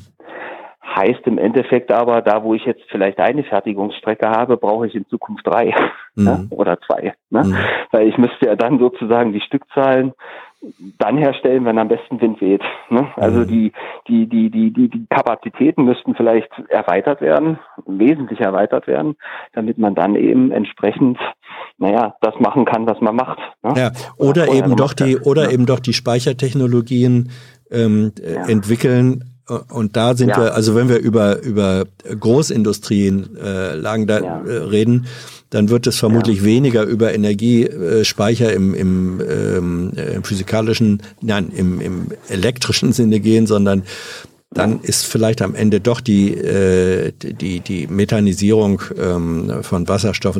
Aber ist ein anderes, ähm, ist ein wirklich anderes Thema und, und sehr vermutlich zeitlich noch sehr weitreichend. Ähm, ja. Ein paar, ein paar ähm, einfache Fragen noch. Ist eigentlich ja. dein Stadtwerk äh, privat oder ist es ein kommunales? Das ist ein kommunales. Mhm. Und ähm, wie wird äh, dieser Ansatz praktisches Tun? Ich du unterbreitest uns jetzt diese Idee, vielleicht mhm. sind wir aber nicht die Ersten, die davon hören. Diskutierst du sowas im Kollegenkreis auch? Wird das da äh, aufgenommen oder sagen die hier, dieser alte Spinner Christoph? naja, gut. Sag mal so, wenn man jetzt so Techniker fragt, äh, mhm. wie die jetzt sozusagen die Energiewende betrachten, mhm. ja, ähm, dann wird das natürlich auch, äh, naja, mit viel Stirnrunzeln mhm besprochen. Ne? Also es ist jetzt nicht unbedingt so, dass man sagt, das äh, kriegen wir alles hin. Mhm. Das ist äh, nicht der Fall. Mhm. Ne? Ja, also nach also, meinem nach meinem hm. Eindruck ist es hm. so, dass die dass die äh, Techniker, also die auch qualifiziert sind, ähm, hm. äh, so ein bisschen polarisiert sind. Die die einen äh, ja. sagen, weil ich Techniker bin, ist mir klar, äh, das können wir lösen. Ähm, die, mhm. das und das haben wir als, als Tools und als Möglichkeiten. Mhm. Und dann gibt's auch das genaue Gegenteil, die sagen, ähm, weil ich Techniker bin, sage ich dir, das wird nie hinhauen. Ist der Eindruck dieser Polarisierung innerhalb der, sagen wir mal, Technikerschicht äh, aus, äh, liege ich da richtig mit dem Eindruck? Ja, ja, schon. Also Techniker sind auch ein bisschen anders gestrickt die sagen eben häufig, äh, wir brauchen Versorgungssicherheit. Ja. Punkt. Das, ist, das ist, das ist das absolute Primat. Mhm, Also mhm, das mhm. muss gegeben sein. Mhm. Und äh, alles andere würde jetzt der technische Direktor immer wieder, ähm, naja, sch schwierig sehen. Ne? Ja, die Aufgabe Also, des Technikers ist dafür ja. zu sorgen, dass die Technik funktioniert. Ne? Das ist sozusagen auch der Ja, Stolz des ja. Technikers, das Selbstverständnis. Genau. Technik muss Genau. laufen. Genau, Technik muss laufen, Technik muss da sein, am besten Mhm. zu jeder Zeit in einer bestimmten Qualität. Mhm. Und das widerspricht sich natürlich auch mit, mit, mit dieser Umstellung auf komplett erneuerbare Energien. Mhm. Ähm, also das steht schon im Spannungsverhältnis. ja. Hast du eigentlich, hast du eigentlich äh, in deiner, hast du in deiner Ausbildung oder im Studium, Hm. gab es neben dem ähm, äh, E-Techniker bist du, ne? Habe ich das richtig? Also ja, ja, ja. Ja, äh, äh, also gab es neben neben Thermo und äh, Grundlagen der Elektrotechnik und so weiter, Mhm. äh, gab es da im Studium eigentlich auch Lehrveranstaltungen, Angebote, die sich mit diesen Dimensionen, sagen wir mal, den, mit den gesellschaftlichen Dimensionen angewandter Technik beschäftigt haben oder gar nicht? Gesellschaftliche Dimensionen inwiefern? Naja, ähm, ich, ich frage deswegen, also ich habe äh, ich hab zwar Sozialwissenschaften studiert, aber äh, an der Technischen Universität äh, in Hannover. War früher mal Technische Hochschule gewesen. Und da wurde auch äh, immer noch, also zu meinen Zeiten waren das zwei Drittel waren Techniker. Und da wurde dann etwas eingeführt, mindestens für die Techniker äh, für, oder Angebote, Lehrangebote wie Soziologie für Ingenieure. Sowas. Also da haben die, und das waren für die Pflichtveranstaltungen, saßen die zum Teil mit verschränkten Armen da äh, und haben sich das dann äh, angehört. Und manche von denen treffe ich jetzt wieder. Äh, die sind auf einmal in Stadtverwaltungen und anderswo, sitzen die an Schnittstellen und äh, sind dafür da mit ihrem Technikerwissen, dass bestimmte Dinge eben wie zum Beispiel ähm, Energieeffizienzkonzepte umgesetzt werden. Also, also solche Sachen. Ähm, das hattet, ob ihr das auch hattet in eurem Technikerstudium, sozusagen, dass nicht nur die Technik als Technik gelehrt wurde, sondern auch die, die gesellschaftlichen Dimensionen dann der Anwendung. Nein, also Mhm. das nicht. Wäre aber nicht schlecht, oder? Naja, also die, die Frage beschäftigt einen ja schon, Mhm. äh, wie sich das denn eben auch, ähm, wie sich das denn eben auch in einer, in einer Gesellschaft sozusagen, naja, abbildet. Mhm. Es ist eben schon eine, eine, eine völlig andere Grundlage. Mhm. Ja, also wir sind es gewöhnt, irgendwie einen Stecker, eine Steckdose zu tun und dann funktioniert alles. Ja. Ähm, wir, wir, wir haben, wir haben aber, wir rechnen nicht damit, dass das eben eventuell gerade nicht funktioniert, weil eben die erneuerbaren Energien gerade ganz schön mau sind. Ja. Äh, aber es ist, liegt auf jeden Fall im Bereich des Möglichen. Mhm. Ne? Und man muss sich irgendwo damit auch auseinandersetzen, dass das eben sehr, sehr schwankend sein könnte. Ne? Schreckt dich das? So. Hm. Ja, Ja? ja, ja, also ich, ähm, ich weiß, dass wir ja ein Industrieland sind, ne, immerhin. Ja. So, und ähm, eigentlich gehören denn, wenn man es auf, auf diese rein erneuerbaren Füße stellen möchte, eine, eine, eine energieintensive Industrie, dann sollte die wahrscheinlich dort angesiedelt sein, wo viel Energie ist. Mhm. Und das ist eben nicht unbedingt in unseren Breitengraden. Mhm. Ne? Also das wird man so sehen. Ne? Mhm. Und das ist eben eine, eine, eine, eine Art von Umstellung. Mhm. Also ich finde diesen, ich finde diese, diese Forderung als solche total richtig. Ich, ich, ich sehe ja auch viel Optimismus auch im Forum. Mhm. Da wird dann gesagt, na ja, nein, also so schwierig wird das gar nicht. Das kriegen wir alles hin. Aber es ist ähm, für mich ein, naja, eine Geschichte, die mich schon umtreibt, Mhm. wo ich mir, wo ich mir nicht so sicher bin, dass das so, naja, so nach Plan funktionieren wird. Und das sieht man ja auch irgendwo, ne? Wir hängen Mhm. hinterher. Ähm, Ja, das ist, Ja. Äh, das, das, das ist wohl wahr. Ähm, die äh, hat eigentlich ähm, die, die Pandemie und die Restriktionen, die damit verbunden sind, das sind ja auch Änderungen dann in der Lebensführung, im Zweifelsfall auch im Energieverbrauch und so. Hat das in irgendeiner Weise Auswirkungen ähm, auf deine Arbeit, also sowohl auf, auf deine persönliche Arbeit, äh, lauft ihr auch alle immer mit Maske rum, habt ihr Schichtbetrieb oder so? ja, Macht ihr, natürlich. könnt ihr ein Kraftwerk äh, im Homeoffice fahren? Naja, gut, also es gibt natürlich Leute, die dann vor Ort sein müssen. Ne? Mhm. Also wenn es ausfällt, dann oder in der Netzleitstelle, die müssen mhm. da sein. Äh, ja, also da muss dann jemand rangehen oder muss jemand rausfahren. Mhm. Ich werde es jetzt so in, in, in Wechsel machen. Äh, ja, klar, viele Kollegen, die jetzt zum Beispiel auch Kinder haben, die äh, haben dann natürlich auch nochmal einen gewissen Vorrang. Mhm. Ich muss auch nicht unbedingt vor Ort sein, aber ich habe eben auch zum Beispiel Termine, ne, wo ich mhm. dann eben äh, mal sage, okay, ich will mich jetzt mal mit dir treffen mhm. und mal dieses Thema irgendwie besprechen. Mhm. Das ist äh, eben immer noch so, dass man sich da am liebsten mal trifft und naja, ich sag mal so, die ganze Zeit so zu Hause hocken, geht eben schon noch gerne mal zur Arbeit. Mhm. So in diesen Tagen. ja. ja. okay, und die und dann von mir aus die letzte Frage. Ähm, ja. Wie, wie sieht's aus mit dem, also äh, im vergangenen Jahr, äh, im Corona-Jahr, ähm, hält Deutschland auf einmal seine, seine Energiesparziele ein, ähm, wenn man so will, zynischerweise. Äh, merkt ja. ihr das bei euch auch? Äh, habt ihr weniger verfeuert, weniger eingekauft? Oder ist das naja, unbeeinflusst? Also ich glaube, das letzte Jahr war eben auch ein sehr, sehr warmes Jahr mhm. und eben auch ein relativ windiges Jahr. Wir hatten einen sehr, sehr windigen Winter mhm. letztes Jahr. Also der Januar, Februar mild und windig und das hat uns geholfen, diese mhm. Klimaziele einzuhalten. Also wir haben sehr wenig Gas verkauft und auch relativ wenig Wärme. Also ja. es war äh, nicht gut fürs Geschäft, aber auch. fürs Klima vielleicht nicht das ja. Schlechteste. Ne? Das sind ja, die beiden Herzen, die da in deiner Brust schlagen.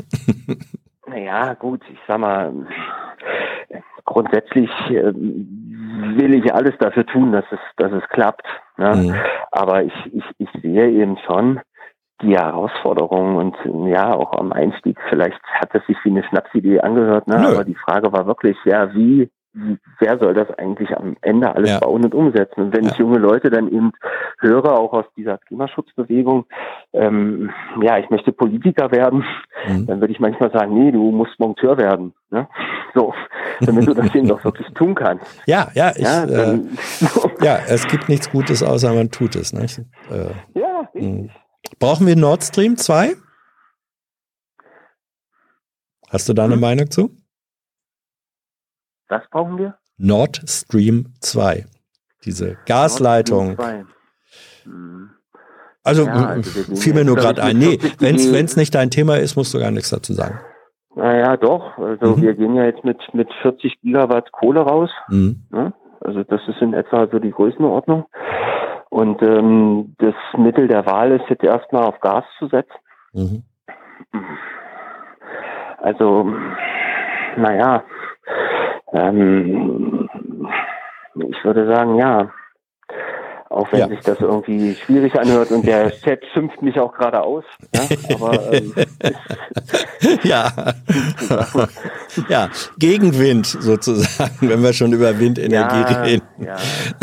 Du Christoph, aber ich finde das doch, ich finde das einfach deswegen gut, ähm, weil, weil äh, du doch diese, diese in deiner Person diese auch widerstreitenden und zum Teil einfach widersprüchlichen Dinge ähm, repräsentierst und, und verarbeitest. Und das finde ich persönlich einfach des, deswegen gut, weil, weil das die Realität ist. Nicht? Ja, ich denke, man sollte dieses Thema eben auch so diskutieren. Mhm. Es ist schön, was man alles möchte und will. Ne? Äh, der Techniker sagt, wir brauchen Versorgungssicherheit mhm. und äh, die Menschen sind auch nichts anderes gewöhnt.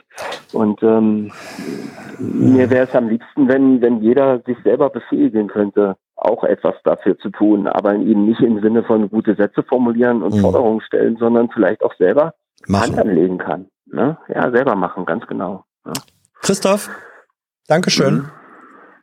Ja, vielen Dank, Hans. Tschüss. Ciao. Schönen Abend. Ciao. Ja, das war's für heute. Danke für euer Interesse, danke für eure Beteiligung. Ähm, die Beteiligung darf gerne in Zukunft fortgesetzt werden, in jeder Form.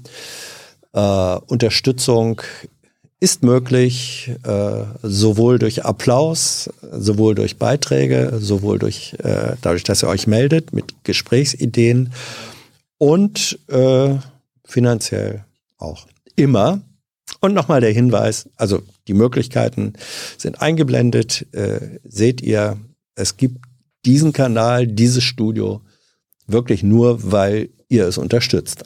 Anders wäre das alles gar nicht möglich. Wenn ihr das für eine gute Sache haltet, wenn ihr die Angebote, den Content, den Input für unterstützenswert haltet, tut das.